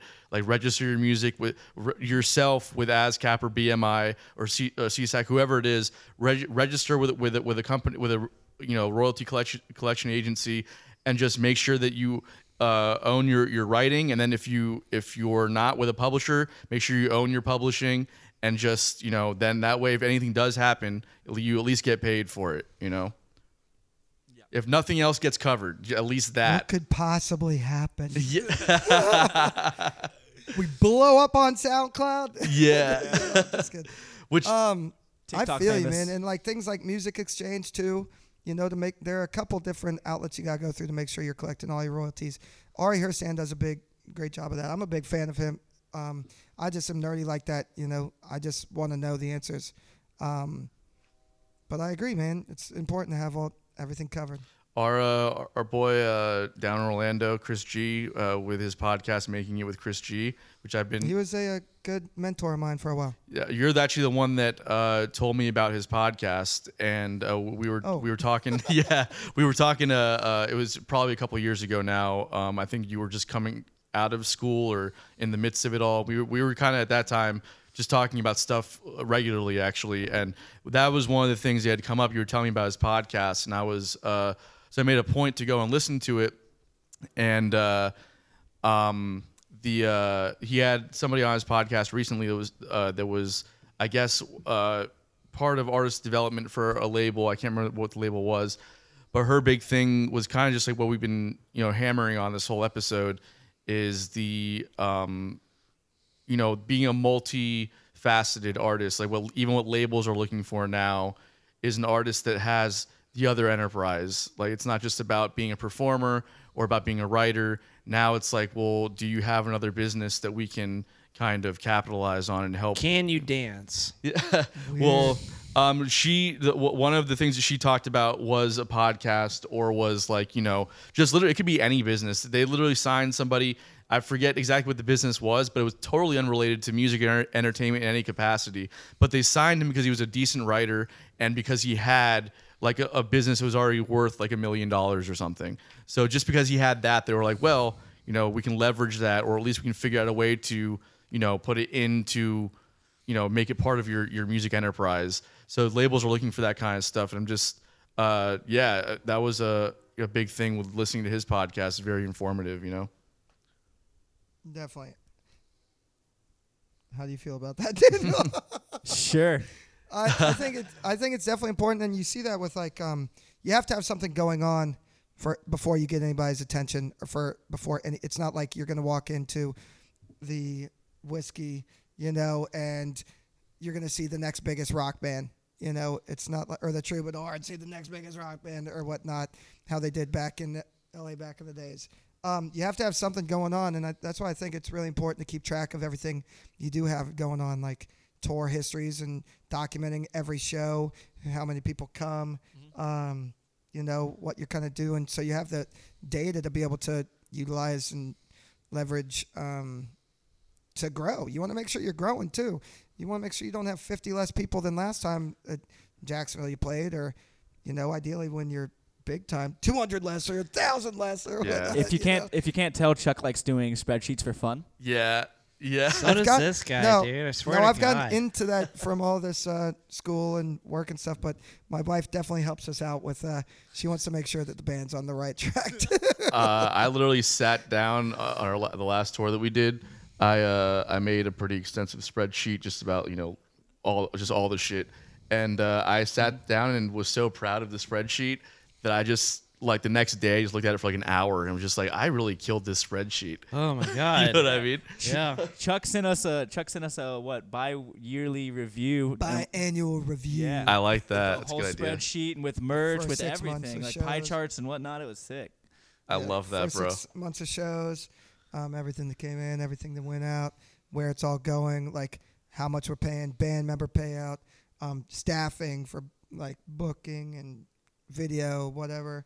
Trying to be on top of it because like this is what I want to do. You're not gonna, you know, this is like we're running our own little business. We happen to just be having the best time of our lives, like Yeah. while we're doing it. Totally. So like, it's worth the work, you know. If that's what you want to do, you'll freaking put like, I don't mind putting in that work because I this is all I want to do, and I've you know, I just had my first real real job, and it was an excellent, incredible experience, and it definitely helped me realize that like, I want to do this, Totally. you know. So That's amazing, man. Well, uh, maybe kind of get away for this for a little bit. You got any like? yeah, let's get let's get back to something something else. Like I was feel just like- gonna say. Yo, Anton, we'll jump on weekly calls, bro. Don't worry, I got you, dude. I get it. You got to be serious What can I- about your business. Yeah, yeah, yeah. This is a business. Yeah. It's not I fun. get it. yeah, It's not This isn't fun. for fun This isn't for fun anymore. We're adults. We're men. yeah. Listen, this is serious. We got 12 pre-sales. yeah. Okay, we gotta be serious. We got tightened up. No drinking. Yeah.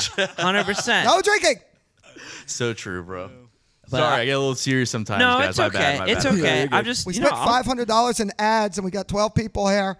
Yeah. This is This, serious. this Story of is my this is fucking life. no no no. This is just why I'm here. You know what I mean? Mm-hmm. I'll really So, yeah. uh, I want to. I want to. So did you ask them what? Did you want to ask what their favorite color was? Or? no. I'm really here to give you a harder time. Oh. I want to. I want to know some some stories from the road. Like I want to know like some crazy shit that you've gotten into with stealing peaches or like just. we personally. signed NDAs. We can't do that. No, come on. You gotta tell them something. See, you gotta have your business tight, Billy. right, we got Bill. NDAs in this shit. Yeah.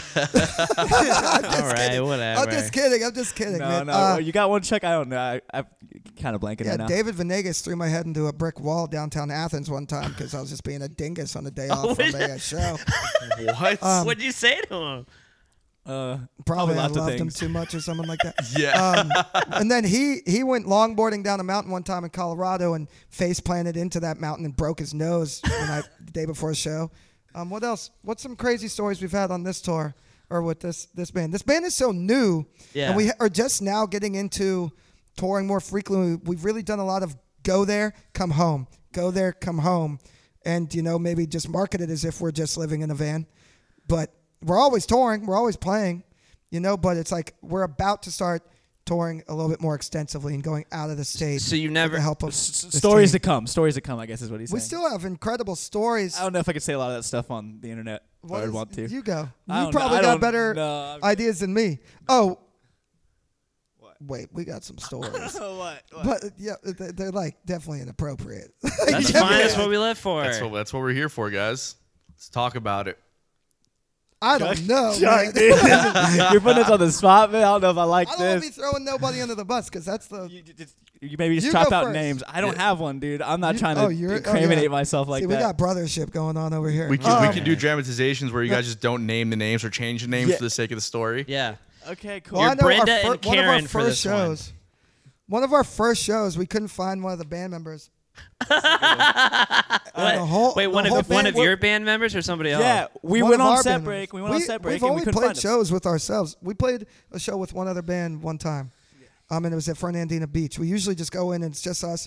We do two sets and it's sweet. We don't have to move anything. But so one of the cool. people in the band couldn't be found. One and- guy can't be found, and we're like up there, like all playing instruments. And he goes, "Oh my god, I heard you guys playing, and I freaked out." We're like, "Where were you?" He's like, "I don't know. I met this girl. I was in her He car." was- he was I on the like, side of the set break? building. How long do you need? Like, on the side of the building getting um, favors. Oh. Um, Wait, where in From a- Fernandina? from a young lady. We're in Fernandina no, Beach. this is What- How this young is- are we this- talking this- here? No, this hang is in on. Fernandina. this was last year. This was last year. Oh wow. What? if you Yeah. know the band, you can know. Like, there's half the band's married, so it really narrows down. Yeah, there's there's only two of us that could possibly be, and it wasn't. It was Daniel. would- no, I'm just. I'm just- you, you would hope that it was one of the unmarried people for sure. yeah. Oh, We'd be in Jesus, come trouble. on, we don't man. need that. Man. so we got some wild child wild childs in the uh in the band some other crazy stories um Dan. I don't know, man. I'm blanking.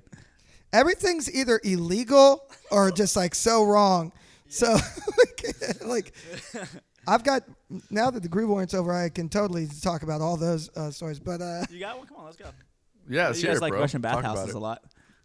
oh that wasn't that wasn't me Ooh, with the let's hear Russian that bathhouse. story. Oh, We used to um we went to New York a couple times and I always parallel parked the van right in front of the venue. Look, I always knew there was going to be spots, but that van would live in that parking lot for like or that parking spot for 2 or 3 days cuz we would all just leave it and go around the city with all of our other friends that live there and we'd all just be like, "Hey, someone move the van every 4 hours or else we'll get a ticket." you know. Nice. So like we did a lot of living up in there. Um man, it's just some of the shit you wouldn't believe, or some of the shit you just couldn't imagine was real. It's it's a fun time, man. We have a blast, and uh, yeah, it's just we're all best friends, so that helps a lot. Yeah. That- I mean, that's some What great is- stories. Tell me, tell me, Billy. Yeah, Sorry, didn't tell dude, you a I know, single I story. know. Billy, Listen, tell man. me an example of what, Yeah, what, you're looking, for. It might spark my memory Like, or something here. like me. Okay. tell me something that Anton did that is like super. You don't want to talk about, but you have to. Uh. Um, he's he's about it. he's pretty straight and narrow. Like so n- straight and narrow is just Seems like it. boring, honestly. But at the same point, uh, at the same time, uh, uh, like we played some really really bad bad gigs. Like just like like n- that's that's kind of what I was getting at. That's probably the, We've the all been question. there. All right. Yeah. Okay. All right. Yeah, so okay, go. so maybe maybe I'll rephrase my Reframe question. the question. Yeah, reframe. What's what's the worst gig you've ever played, Chuck and Dan? Ooh, you go first. I remember me and Chuck did a duo gig at a uh, at a, what was that place called? Um, it's Gene Simmons Bar. Gene Simmons bar. Oh my god, dude. No, so he owns like uh, it's called like some. It's I, I, Rock I and don't want Brews, to Rock and whatever Brews, it that's it, is. We'll Rock and say it's Brews. Gene Simmons Bar. Okay. I don't. wanna- It, Orlando. Th- there's a lot Edit of that out, corporate beep that work and weird Yeah. shit going on. We don't want to throw We'll anybody. cut under it the bus. in post for sure. Yeah. uh, Um, so we were playing, and I had just tore my ACL skateboarding. Dude, he's like, you want to do this gig with me? he just tore his ACL. I didn't know I was loading in for both of us just so And- he could play the gig. And, well, my listen, God. that was that wasn't why I wanted you to be there with me, buddy. I love you. Um, but so we're loading in, and I had been taking medication for my leg or whatnot, and you know we drank a little bit. What are you talking about? This gig s- sucked. We were drinking. We were so pissed off. People were buying us these red looking little shots and drinks. Yeah. They thought we were the greatest thing since sliced bread. Two people only. Everyone else didn't care. It's like when you're at the whatever the coff, whatever the taco bar, wherever you might be playing, and no one cares about the music, but you're there to Sports bar. collect your Your paycheck. 150 bucks. I got you. Yeah. you know, Um, you know, like the standard going rate for three-hour solo gigs these days. But so we're Totally. playing, and, and I probably should have read the be- I probably should have read the, read the bottle on the medication. Probably shouldn't have been drinking with the medication I was on. Bro. And Chuck, I'm pissed because I brought a whole PA, all my gear. Daniel just crutches in and starts drinking. Yo, you got you got booger, we my got boy. booger Um, you can't You see, you can't guys. see it on the camera, So so, we're cute. good. hey, we're we're good. family here, transparency. Yeah. Um, so then Daniel's over there on his crutches. G- I'm like, get me a damn beer, bro. Come on, I need a beer. Um, so we're just boozing at this gig. I'm pissed because I'm sweating now. It's like a four-hour gig. We had bad communication. We were doing it for a friend. and then by the end of the gig, we're like pretty, and it was like raining, and we're getting rained on. You, it's a terrible. So it's a terrible. was a bad toll gig. on the soul menu venue gig, Toll on the Soul menu venue. I've never heard Toll on the Soul before. I love that. bro. It was tragic. so we, we And then we play this gig. We're waiting to get paid. They're telling us how they don't know if they can pay us. Oh, that's the best. Like this, that, the other. while we're like, but while we find out, do you want a beer or a shot? And we're like, yeah, beer and a shot. So then Here we go. Daniel's on this medication. It's like COVID or something going on. Yeah, He's we had got mask torn on. ACL. He's got. It's definitely COVID because you had the gator neck. yeah, I had the gator neck. He had thing. the gator neck pullover thing, you know. all of a sudden I felt the alcohol decide to come back up. The first thing I could think about Bro. to do because I can't run anywhere was to pull the gator mask up. Oh my Pulled the God. gator mask up, dude, and it was projecting like through Not the good. We don't need to give them the a visual. gator mask. like, dude, I I can't handle that. So I start I start being like react. Ah, ah, like So we're both almost throwing up all over this. all bar. of a sudden we're waiting to get paid, and both of us are like, "Ah, Oh my God. th- there's puke everywhere. It was not Ah, a good. I can't think about it. yeah, he's literally. uh, man. he had to give me one of his Chuck McGid shirts to wear on They the just ride wearing home. a double extra large white shirt with my face on it. oh my and then, god! And then I still had to load out all the shit Yeah, of course. Yeah. in Oh. the rain. yeah, so there you And go. then it There's your bad smelled gig like story. Puke all up in my stuff, bro. It was bad. I love it, bro. No, it was But a we good still one. love each other. It's all we good, still love dude. each other. Yeah. I, I had a similar situation where I went and saw Dead and Company one time on a Tuesday before I played at Tanqueray's, and you know what? I should I shouldn't have been playing guitar at after that show. Um, hands down, one of the most scary moments of my life because it was also the most packed Tanqueray's show I ever played. And you know that's how the cookie crumbles sometimes. But from all those experiences, I feel like I've learned a pretty good lesson. And you know, it, we went a pretty good stint in this band stealing peaches before we had any kind of incidents like that and we had one incident where m- maybe a couple of us like had a little bit too much and then you know but then we all we all and you know for a second set situation but we buckled up we all talked about we got and now you know we're getting a little It goes tighter back to the transparency thing. we gets were talking back about to the earlier. transparency where there's like responsibility. You know, people want to, people are paying their hard earned money. The economy sucks. People are coming to see you play and they're paying to come see you. We have a responsibility to provide an experience for them. You know, I don't want to be drunk or like devalue that or take advantage of that. It's the so, respect for the music. You know, I you gotta be mean, respectful. went through that experience and was in, you know, high school and college bands where that was the deal. But I mean, we hey, we have a good ass time, but we just definitely wait till after the show now a little bit more than we used to. No medication, no gator mask. Yeah. No, eh. I mean, I, I definitely waiting till after the show is the way to go. I can't remember sure. a scenario with this band. We're And I'm at- driving every night, so I definitely am Yeah. kind of like, you know, And everybody. I don't think it was from like people. Um, there was no malintent. It was just you know people you're on set break and people buying you shots and being like, "Yo, let's hang out." And people it's- want shit to happens. hang out and drink with you. You know, we had an experience after our show in Union Hall. We were driving there from Boca, and we stopped in the middle of nowhere on some road. I'm like, "What y'all get at the gas station?" I got frisbee and a flambongo, which is one of those beer bong flamingos. oh my Yeah, a- god. a flambongo. Yeah, that's Yeah, that's everyone knows common. what- it's- Everybody knows what that is. yeah. This is Florida. Everyone knows what a flambongo is. that's a great fucking band name if it ain't already. Oh Mm-hmm. my god, yeah, that is actually- For sure. Doom flambongo. Fuck yeah. Um, so we are chilling. Obviously, before the gig, you know, we're ripping a little flambongo. You know, after after after the gig, like we had a great gig. So I got great video footage of Daniel. You know, we just collect all this stuff for the justice video, like down the line, Yeah, the yeah, yeah. documentary. Not like in the moment, but um. Daniel rips a flambongo and he's he's got his shot trying to get in the car to leave. I'm trying to get everybody in the car so I can drive him home. We get down, like we're not even 0.5 miles down the road. It's not even Daniel. One of our other band members is like, "Oh, I don't feel good.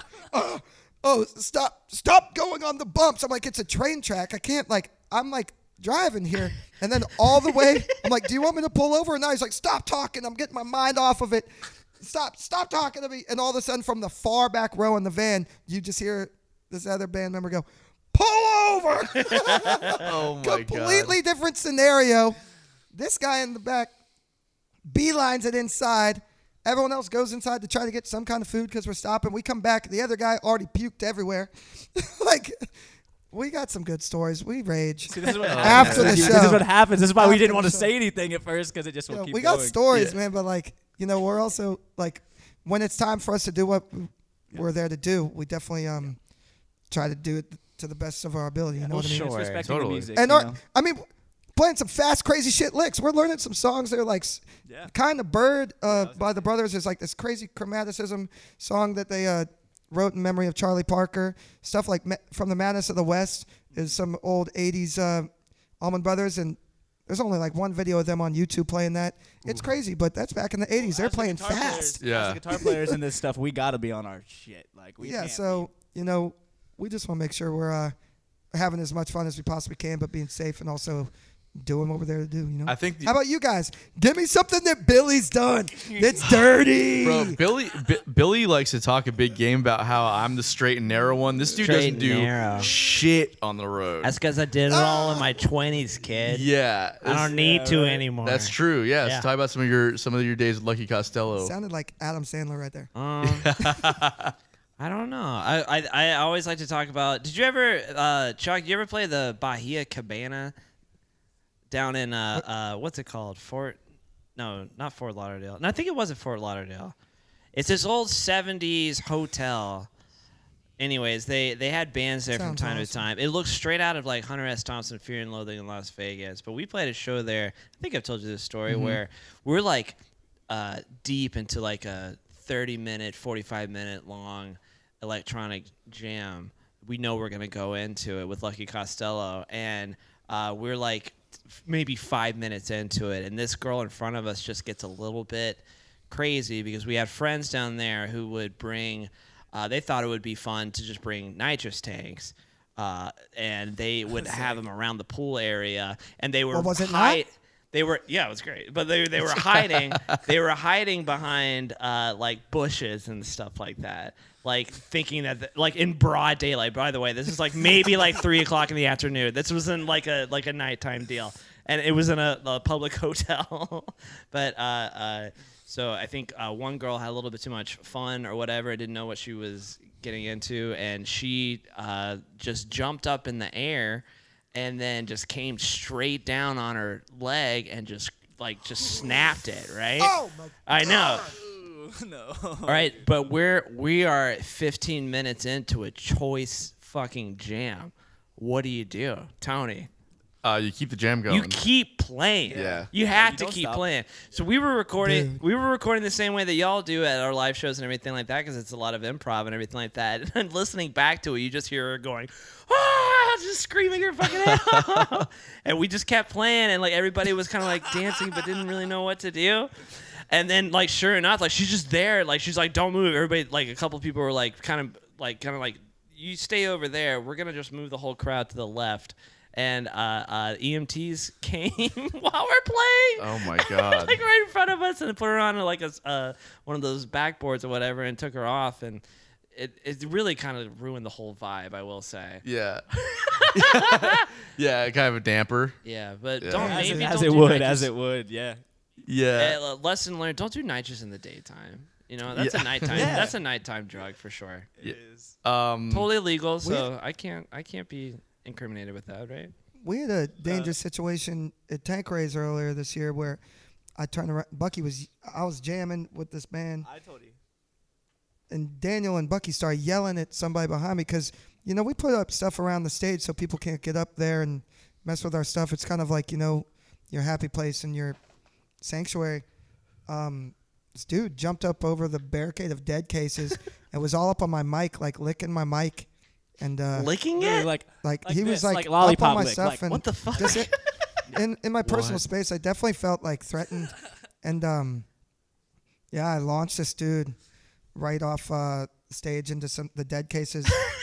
And then we- Then we all jumped on him. I Nah, had my guitar on, throwing dude, fists. him in and I front of made eye contact, and he had his whiskey glass in his hand, and I saw him cock back to throw the whole whiskey glass at me. So I dropped the Stratocaster and just uh, Goldberged him, dude. I- um, feet in the air, horizontal took him off the stage. Uh, and when you say the show must go on, Bucky was right on that drum solo. Yeah. Bucky's drum soloing, throws a stick at the guy yeah. keeps keeps keeps going. Uh, I love it. But it was it was a scruff there for a minute. I got I got sliced up pretty good. Bit my cheek when I hit the ground on him. But uh, got up somehow. There was a guy on with my guitar. I got up and uh, you know was out of tune. But we I didn't mention word of what just happened, and we played another hour fifteen minutes straight without taking a break and hell yeah just uh, That security kid got, got, way him out more of there. Than he, that kid got way more than he thought he was gonna get from licking a microphone. but Yeah. it's just like who and licks then, a like, we're- microphone so weird. It's like we're It's just down some there drunk doing fat our kid. thing, like just like, come on, like just that's an i- example of like drunk people definitely getting on your nerves a little bit. We uh, we had But s- in a dive bar setting, it was a little bit more appropriate. You won't catch that as stealing peaches Yeah, show. we won't Yeah. be throwing It's- hands at a no thief. not it's at all definitely different. this is in the past nothing nothing new is going to happen Well, uh, we- without I mean, that. plenty of therapy has um, helped that situation. i'm in a program know, yeah Um, I, there was one incident that I had when when we were playing at, at a bar gig, another dive. It was a dive bar situation, and was i with you yeah, I think you were there Where? that night. It was at Shores. Oh, it was either right before. yeah shores will do it Yeah, it was either, either right before you joined the band or like right when you joined the band. But somebody was like, uh, this this dude was hammered. He starts coming up to my mic stand like while I'm singing in it, and he starts like smacking the mic stand like with his hands. Like he th- he thinks he's being funny. i wasn't there for this Oh, you weren't there for this? And fucking uh so at first I like like I'm telling him to kind of back up and uh he walks away for a second, then he comes back and starts doing it again. And at this point, like it, it actually like the mic hits my mouth. So I got real fucking pissed and I just like s- straight Ooh. up just like full on front kicked him right in the chest. like while I'm still playing like a guitar solo, he just flew back and his friends like caught him. Because you do martial And- arts or something like that, right? yeah, this is before I was doing that though. A lot of- so it wasn't as effective. Like, If I would have done that now, it would have been a lot more effective. Uh, but I was like holding my guitar and like I was in the middle of a guitar solo, so I kicked him just enough so he would feel it. He fell backwards. His friends caught him. He was so hammered he had no idea what was going on, and just thankfully peacefully walked away. But uh, Oh, Man, it- I know it, it's scary sometimes. You know, I get worried about some shows not having the security sometimes, and Personal you know. space is a big thing. And personal people, space is a people big thing. think The that they can just stage, do you that don't shit. jump on the stage. I saw that one time at uh, Bear Creek or something. A dude jump up on stage n- naked and face planted in front of this incredible band, and just like you're taken away from everybody else that's trying to enjoy the moment. It's crazy. It reminds me of like comedians with people heckling and stuff. You know? it's Yeah. very much That's extreme heckling, though. yeah, yeah. Yeah. yeah. It's- you know when you mix drugs and alcohol. I had and stuff, a I you had know? a a, a lady flip my keyboard over When Oh my at, T- at gosh. TSI, the old TSI in Oh my Jacksonville God. on Crunchy Sunday when dubstep was all the rage. But yeah, she flipped my virus over. that's wild. Yeah, that's probably why I act so weird sometimes. Oh yeah. I don't I don't probably. even know why I don't even know what the deal was.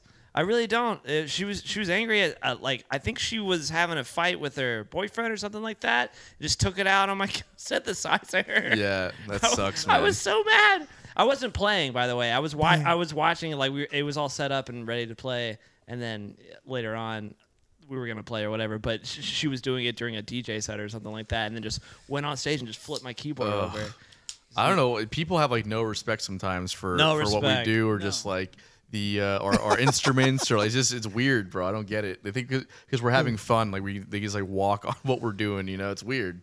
Yeah, it's it's totally it's disrespectful. I would crazy. never imagine doing that to somebody. Uh, it's, it's wild. Totally. We had an embarrassing moment in uh, Boca last week where we eating dinner right before the gig, and I realized I had like ripped the whole crotch out of my pants, oh yeah, it's a good. like That's fun. the whole the whole crotch, and I didn't have any other pants, and I can't play the gig in shorts. I thought I thought you were I about to was say like they. so uncomfortable the whole gig. I was just like trying to hide. I thought you were about to say you didn't have any underwear on. I was like, damn, that, sucks, He bro. wasn't. No, I he wasn't, totally he wasn't did, free dude. balling. Come So on. like that's I, I didn't understand why he was so worried about it. Because like they're not gonna see nothing. You're not hanging brain or anything. Yeah, hanging braid. They, they had some rips in the jeans, but then it was like bam, like yeah, it was like the lady, all the people front row didn't know what they were getting.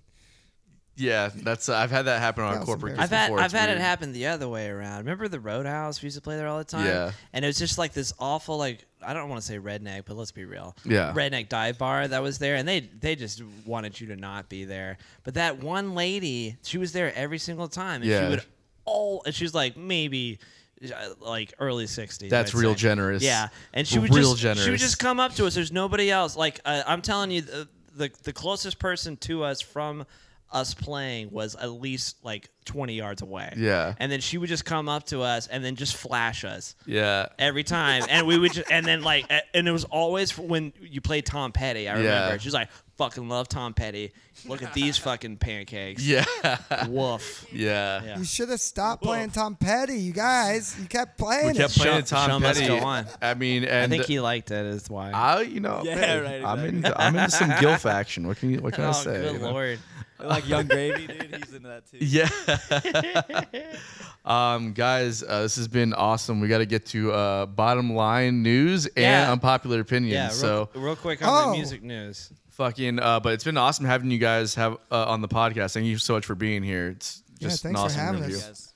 Yeah, it's been awesome. Thank you guys. Very awesome to watch. See everybody you guys are interviewing, and it's uh, inspiring too. So thank you. Hell yeah, man. What a nice Um, couple of guys. All right, so bottom line news. What do you got? What do you got from the headlines? uh, so Lottie Doe. This one was it's less of a news uh, article and more of just kind of a uh, an awareness of you know what's happening in the industry as far as you know like the A and R stuff. And this is a uh, uh, you know people who aren't familiar A and R people are kind of like people that go out and scope out talent. And traditionally they've been able to they, they went to like sh- live performances and shows and, and like found new up and coming artists and then you know would hopefully their mission was to try and sign the next big thing. Uh, the argument that's been happening as of lately is that uh, you know like what their actual value is now given the, the the climate with social media and just how music is released these days. So the article that I found was just more or less about what the grind of an A&R artist actually is now and how it's really more intertwined with the marketing side of uh, the industry. So um, curious as to what you guys think about this.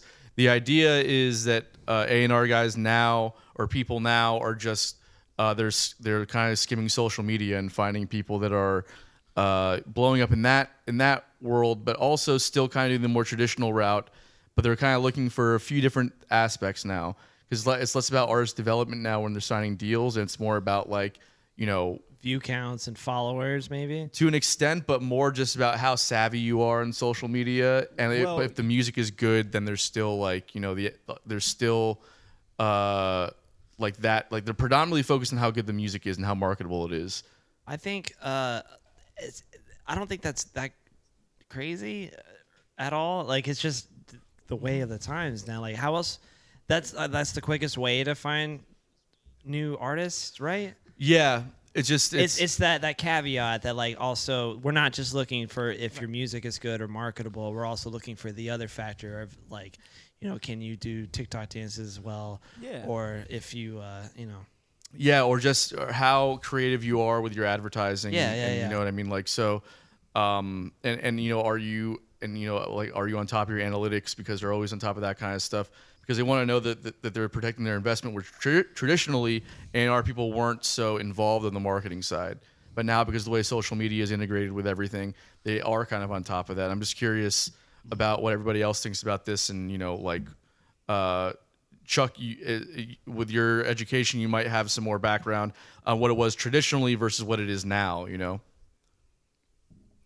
I, I forwarded this uh, article over to Daniel, and I just gotta say that big Dua Lipa, Dua Lipa fan. It had a bunch of they were referencing Dua Lipa in this scenario, they did. You yes, and she crushes yeah. it. So I mean, I love think her, that was yeah. the story about how she put out so many albums before she finally broke internationally and came over here, and that's It was kind of the eight. idea of like eight releases. That's insane. eight albums. I don't know if it's albums or that's what I was curious about. If it was albums or like Well, still or that's singles. pretty crazy. But like, I'm like eight albums until someone figured out. yeah, If it was eight singles, and that's I mean, not that it's not impressive, but eight albums does sound. eight albums sounds insane. yeah. But um, especially in an a- in a uh, you know the music industry is saying that the album isn't necessarily the way to release music. It's more music, less music, more frequently exactly, exactly.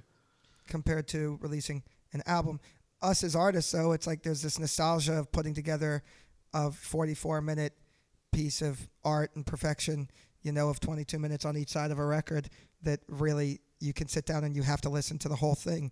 It, it's a kind of a trip and a journey. But like now, man, I'm I'm definitely partly addicted to scrolling. You know, like I get in the scroll hole. Is that what it's called? Scroll hole. I love that. Yeah. hundred percent. A lot of band know, names like- this podcast for Uh, Yeah. sure though. man.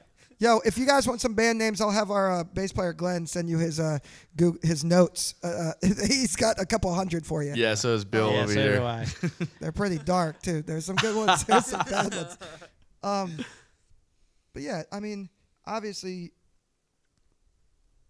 talent. I think number one is if there's talent, you can recognize that. You know, and that's part of the thing is like Daniel has some serious talent that I want to be able to absorb. You know, and people are like, we're always creating energy. I'm passing on certain energy to him right now. He's passing on certain energy to me. We're passing it on to you. You're passing it on to us. Like you can feel and hear talent. You know, like you can see it. Like it's undeniable. Um, when you start to get people to recognize that, that's where the A and R thing really comes into play. Is when they can see that talent, and then the record labels or the industry knows how to manipulate that talent into creating somebody a career. You know, um, Right. That's kind of how that's their job is to find somebody with a gift, whether that is someone that already had a million dollar business, like you said earlier, or somebody that can sing like absolutely insane or play guitar out of this world. Um, but they're still looking for talent, whether it's acting or w- comedy, whatever it may be. Maybe they make great short films or something, you know? Um, but I think looking for good art, and that's why I'm a big fan of people um, like Jack Conti and Jack Stratton. Jack Conti's from Pomplamoose and uh, Scary Pockets. He also is the CEO of Patreon. Um, Ah, I didn't know that. That makes Jack sense. Stratton. Yeah, I mean the guy's a freaking genius. I I'm trying to make my little camera studio setup as functional as as his uh, Feel that. Instagram post of his setup here. For Um, real. Jack Stratton from Wolfpack's an absolute genius, you know, and he can they he has they have all these friends with all this talent and they're now figuring out how to you know leverage that themselves where they don't necessarily have to go to a record label or a mainstream um, outlet to be able to put that out there. They're creating um, platforms that are in the artist's best interest, such as Patreon. And if your thing is like you create the most awesome content or you're making eight albums, maybe if Dua Lipa had eight albums and she had a, a diehard fan base on Patreon, maybe that's, you know, what is success? That's where you get to the what is success? What is it to you? I used to just say, I want to play guitar in a different city every night. And that was my idea of success and what I wanted to do with my life. You know, over time, some things have changed here and there. You do a couple pivots, Totally. but um, but you know, it's like with the whole A and R thing, the game has definitely changed from like I was mentioning those famous um, bars back in the day that A and R guys would just go to in frickin' uh, what is it? West LA. I'm not. I'm not from LA, but is that where the whiskey was? Where whiskey- everybody Whiskey a go-go? famous ever played, you know, and they go and break the next biggest band. I like if You watching, could play uh, there. You were breaking. Yeah, I like watching uh, rewatch Purple Rain because that's like the whole movie. It's like they're gonna kill it this night, and there's gonna be this just A and R guy in the crowd and everything like that. But that's just how it was in the '80s. I yeah. suppose.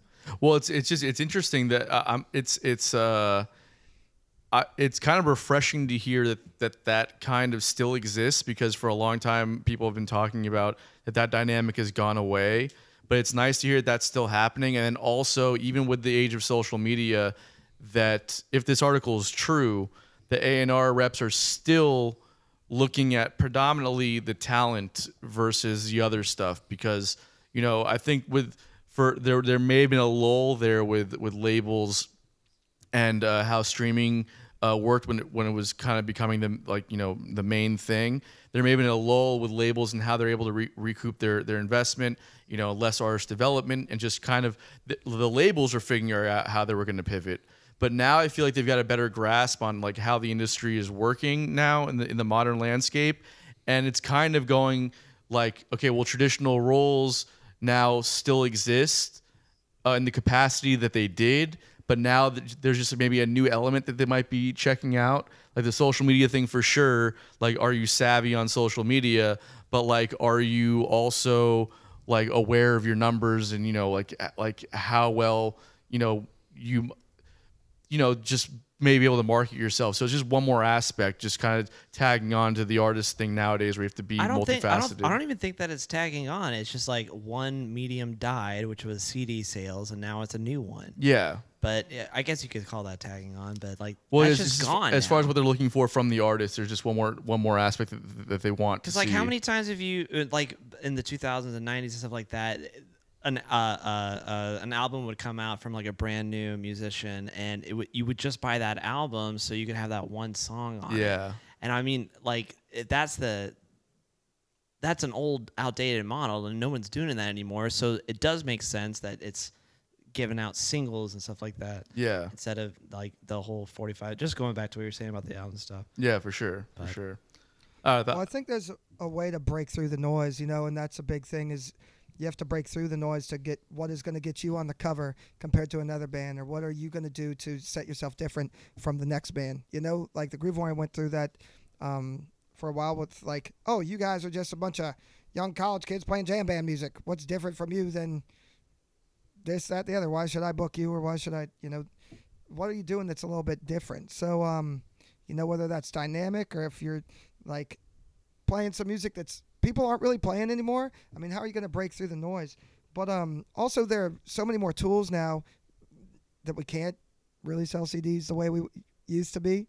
You know, like there are a bunch of tools like um, my buddy here in Orlando started a company called Indiepreneur, which is a DIY independent musician um, marketing platform where they teach artists how to get real fans through video view campaigns on Facebook and through marketing their shows. They also teach you these different uh, ways to be able to boost your Spotify numbers, and they're teaching you actual marketing. It's not like just like uh, some pyramid scheme situation. They're helping musicians figure out how to do so, and I mean that's a way to get a lot of people to see your videos. And if the talent's there and the right person sees it, you know that's only going to get you that much closer to doing what you want to do. totally. Um, so just like I don't know, and that's a big thing on why I'm focusing on live performance videos. It's representation of us at that point and moment in time, and um, we're just trying to create some killer looking videos that may who knows wh- who's gonna see it. You know, maybe that'll just get us one more gig. That's the whole idea. Hell yeah. Hell yeah. Love it. Um, you guys uh, want to move on to unpopular opinions? Sure. Hell yeah. Uh, so uh, you uh, so sometimes you, our guests are uncomfortable with this segment, but I mean, uh, I always love this part. This is my favorite part of the show. It is. 100%. I thought it was a spreadsheet. I like the spreadsheets too, but this is my second favorite part of the show then. Um, Second favorite part of the show. Spreadsheets are definitely not my favorite part. but Uh, yeah. I do 'em. um, all right, so Bill, what you got, bro? All right, I'm gonna try to break your viral video with my unpopular opinion. Let's see it. I think Taylor Swift is the problem in her s- in all of her songs. Really? Yeah, without a doubt. You think she's the problem in all of her songs, not the guy that, that's like fucking with her? No. Like, are you Okay. kidding me? Uh, I'll- here, here's here's here's why I say that. There have been so many of her songs where it's literally like this guy did her wrong, this guy did her wrong, this guy did her wrong.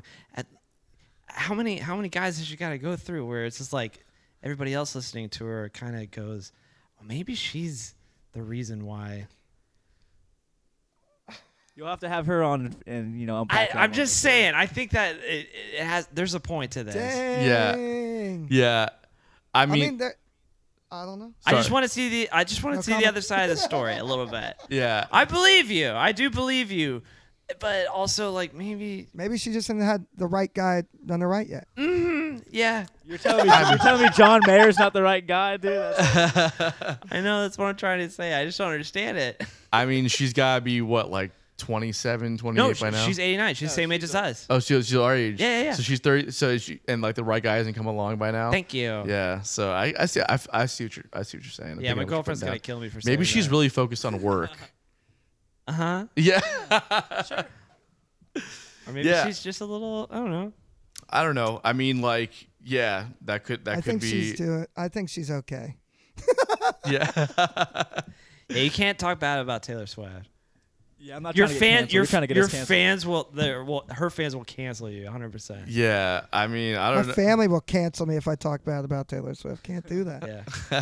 I mean, Her music's great. I mean, it, I- it it slaps. I'm not saying anything bad about her music. I'm just like every one of her songs is about some guy that like jilted her basically. yeah. And I'm just like, okay, but Maybe why, it's her why fault. did why did he jilt you? Yeah. But we never Do you learn. think it's We maybe never just hear a- that in the song.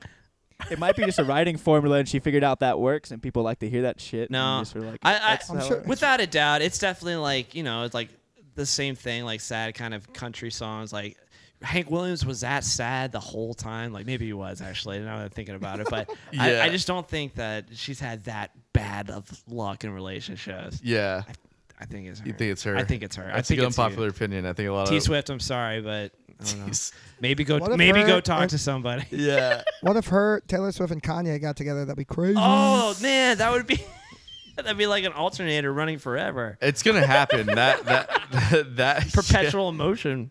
Yeah. That that that uh, collaboration is for sure gonna happen. no, but there's no way.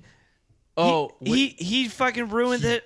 Her Oh, best yeah. music video of all time he, speech. he did. 'cause it, was, Yeah. it was Beyonce's time. Beyonce. Yeah. Um, that's She's French. that's a good unpopular opinion. Thank I'm, you. I'm gonna do that one. Yeah, that was pretty good. I like that. Heck yeah. Um, all right, my unpopular opinion is that I've been seeing this a lot lately, and I'm not into it. Uh, overalls do not need to make a comeback. I I disagree. hundred percent. I, I was an I was an uh, Of course, the guy from Kentucky's gonna. yeah I was an disagree with me. Oshkosh Bagosh kid all day. Yeah, hundred percent. I'm just saying that there's literally no more unflattering piece of attire than an than an overall. I think I think a, a nicely fitted uh, uh, overall on a wonderful looking lady is is good in my book. When you hit six could be years old, wearing- it's time to I- retire them. What if people just broad? Okay. my my papa wore overalls into his 80s, like 100%. Overalls are great. That's a good unpopular opinion though. Chuck, what you said something though that that, that, that we missed. Oh, overalls. I mean, imagine if it was ju- everyone's walking around in their wetsuits just half down. You know, just like Yeah, I don't know. That could be worse. You know, just like going out to dinner in your wetsuit. I mean, no, it can certainly be, be worse than overalls for sure, but um, it's also like they don't need to be around Who, either. who have you seen? Anton, where are you from? Where are you from? I'm dude? from the uh, 30 fucking 5. What are you you Uh, there kidding go. Miami, me? Fort Lauderdale area. Yeah, Miami. Yeah. the other two, I don't know, man. Who have you all who have about you seen overalls. wearing overalls though? I, it's been it's been happening a lot in like movies and shows that I've been watching, and I just know it's Watching a lot of period pieces. no, actually, that's the problem. Is that they're like modern shows, and I'm watch, I'm seeing that that they're trying to sneak them in to, to the culture again. This is what they do. They're, sneaking sneaking them in in. They, overall. they, they, they put they start to plant the things in, in mainstream culture, like in television shows. 20s are coming back. and and movies and in in music videos. I'm sure you're gonna start to see them again. And what happens is people are like, oh, that's a fad now, and we're gonna do that. Let's not make it a fad now. Let's just leave them where they are. I had Sounds like I need to go buy some overall stock. yeah. One thing. D- uh, Dan's gonna start wearing overalls at all the Carhartt. Steel and Peach and shows. yeah, Let's go, the dude. I'm bad- about it. The only bad thing about overalls is there's no zipper. Guess what? You got to take the whole thing off No, no. to Guess go to the what? bathroom. There's Like, literally um, the original romper yeah, is the it's- overall. Yeah, it's a romper for sure. Like, Imagine taking one of them off in front of a urinal. I mean, th- li- there's there's there's literally Then taking a deuce. Yeah, yeah, yeah. there's so much more wrong with with an overall than the fact it doesn't have a zipper. It's literally like, all of it's wrong. Well, I poop naked anyway, so that's Yo, you're totally one of those fine guys. with me, I yeah. believe it. I feel like Billy. That'd be crazy. I feel like Billy's the guy that, what, like, like Billy's the, the kid that when he was like, you know, six years old and had to go pee in the bushes, he would just pull his pants all the way down to his ankles and lift his shirt up, 100%. and just, start- just let, just let it rip in the bushes. Hundred percent, but I don't sit. Or use the bathroom backwards and use the top of the toilet as a little table. yeah, yeah, yeah. Yeah, Yeah, of course. and That, whatnot. that, that just makes sense. Yeah. I just found out that like half of our band wipes from the front. Yo, we talked about that last night. what? What? Do you, you don't wipe from the front? Yeah, you got. What? How, I don't even know how that's aerodynamically possible. You have to wipe from the front. You gotta wipe from the front, right? yeah, yeah, yeah. Chuck, you you you a back wiper? You guys are back wipers. Dude, have you seen Nah, these I'm front, obliques, bro? I'm Come on, bro. no, I don't. I don't do that. I blame my back wipe. I I- don't. I, That's another opponent. I definitely don't pee sitting down though. I will say that. I'm a big fan of that. for That's sure. fucking ridiculous. bro. That's so gross. Hell yes. Hell yes. Ugh. All right, guys. Where where are you guys at? Yeah. What's your unpopular opinion? Chuck, you go first. Oh, the jazz is wrong notes. Jazz is Oh. wrong notes. I'm right there with you. That is a real uh, s- No. oversimplification of not jazz. real. Not not real. I had. I have a conspiracy theory. Doesn't make it jazz, dude. yeah. I have a conspiracy theory about jazz that, uh, like, one day, like back in the 20s, somebody was just like, like, just messing up real hard at a gig, and he's like, no, no, no, this is the new style of music, and then everybody just went with it. Man, um, He was just a very, very convincing guy. Or Billy's- girl, or girl, or Billy's them. heard like three jazz tunes in his life, so I'm Yeah. not I listening to love what he the has to say. Charlie Brown Christmas soundtrack. It's my favorite. and just assumes jazz started in the 20s. Yeah. You didn't it? All right, I'm sorry.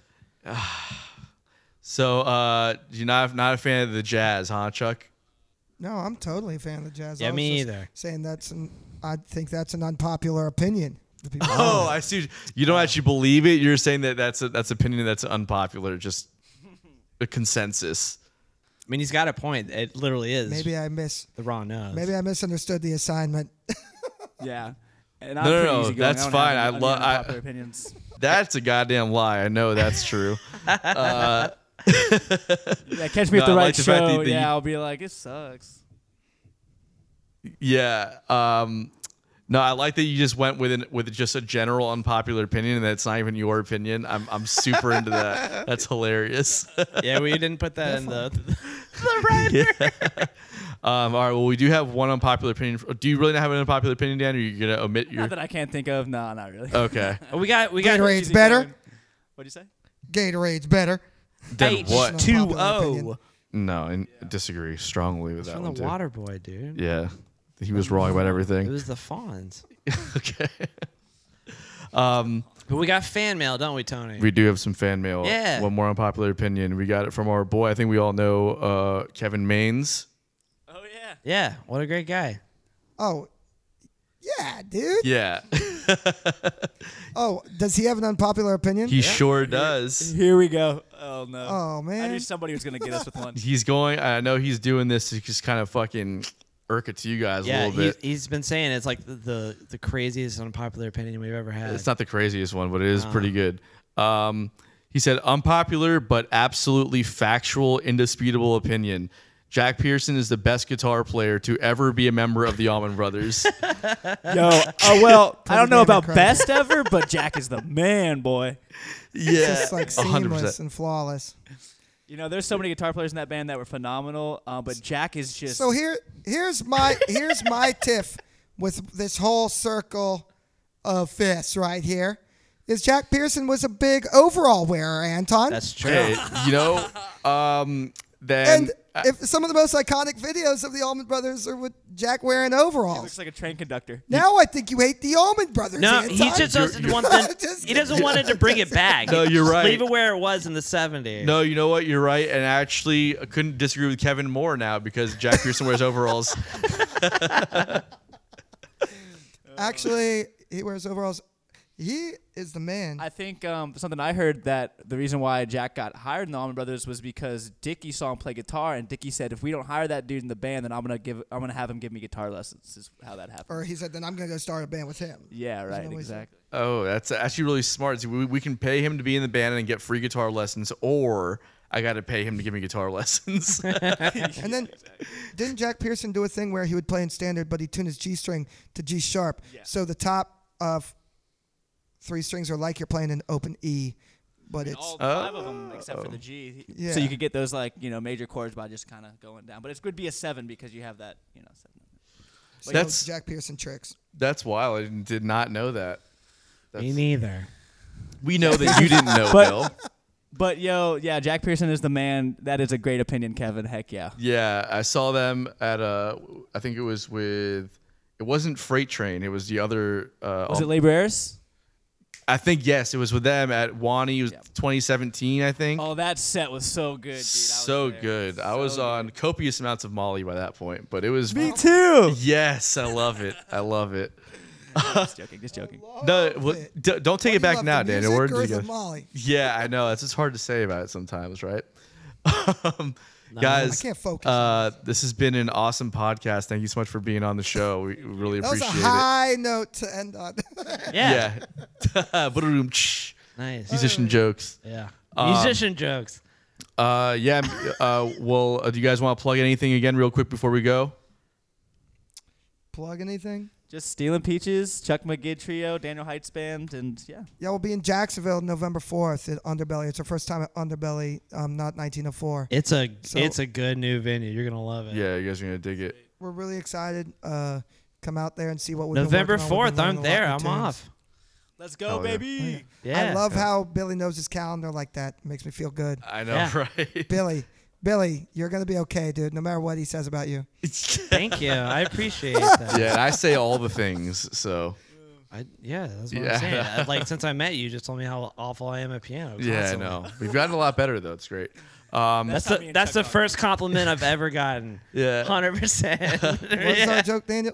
We, Our, our joke is is we'll be on stage and we'll walk up to each other and we'll whisper to each other. I'll go. It's crazy that you play guitar because I am so much better than you.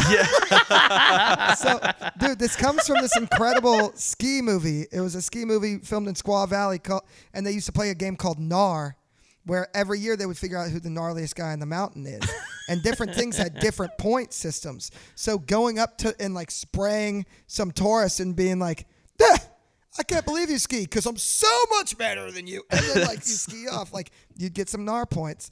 So, like, or if you were about to drop in on a big run, you call your mom first and tell her you're about to rip the shit out of this shit, you get some NAR points. If you do it naked, you get more points. So we kind of play our own little game of NAR by letting the busting each other's balls and trying to get each other to step up. how many times did you guys call each other naked before a show and told you that you were better than the other one? what? I'm just saying, it sounds like some NAR points right That's there. we should start doing that. Yeah. Dude, you get some NAR points. or or It's Yeah. like, bro, um, I can't believe you play guitar because I play so much better than you. Wasted. So, like, yeah, exactly. I love it. I don't know. we have fun. Um, All right, man. guys. Well, So thank you again. Thank you guys. yeah. Thank you guys. Appreciate it. It's been fun. No, thank y'all. Hell yeah. Uh, Yeah, we'll let's see you link guys. up on some sidebars, getting some more uh, deep, deep depth convos on that music biz. Yeah, that 100%. sounds amazing. I, I can't wait to be a fly on that wall. Then, I'm, uh, I'm let's, kidding. let's just play know, some me- music, Bill. that sounds better. yeah, I'm into that too. I'm Um, with you. all right, guys. Well, we'll see you next time. Cool. Thank you guys. Thank oh you. yeah, thank Adios, you. muchachos. Peace.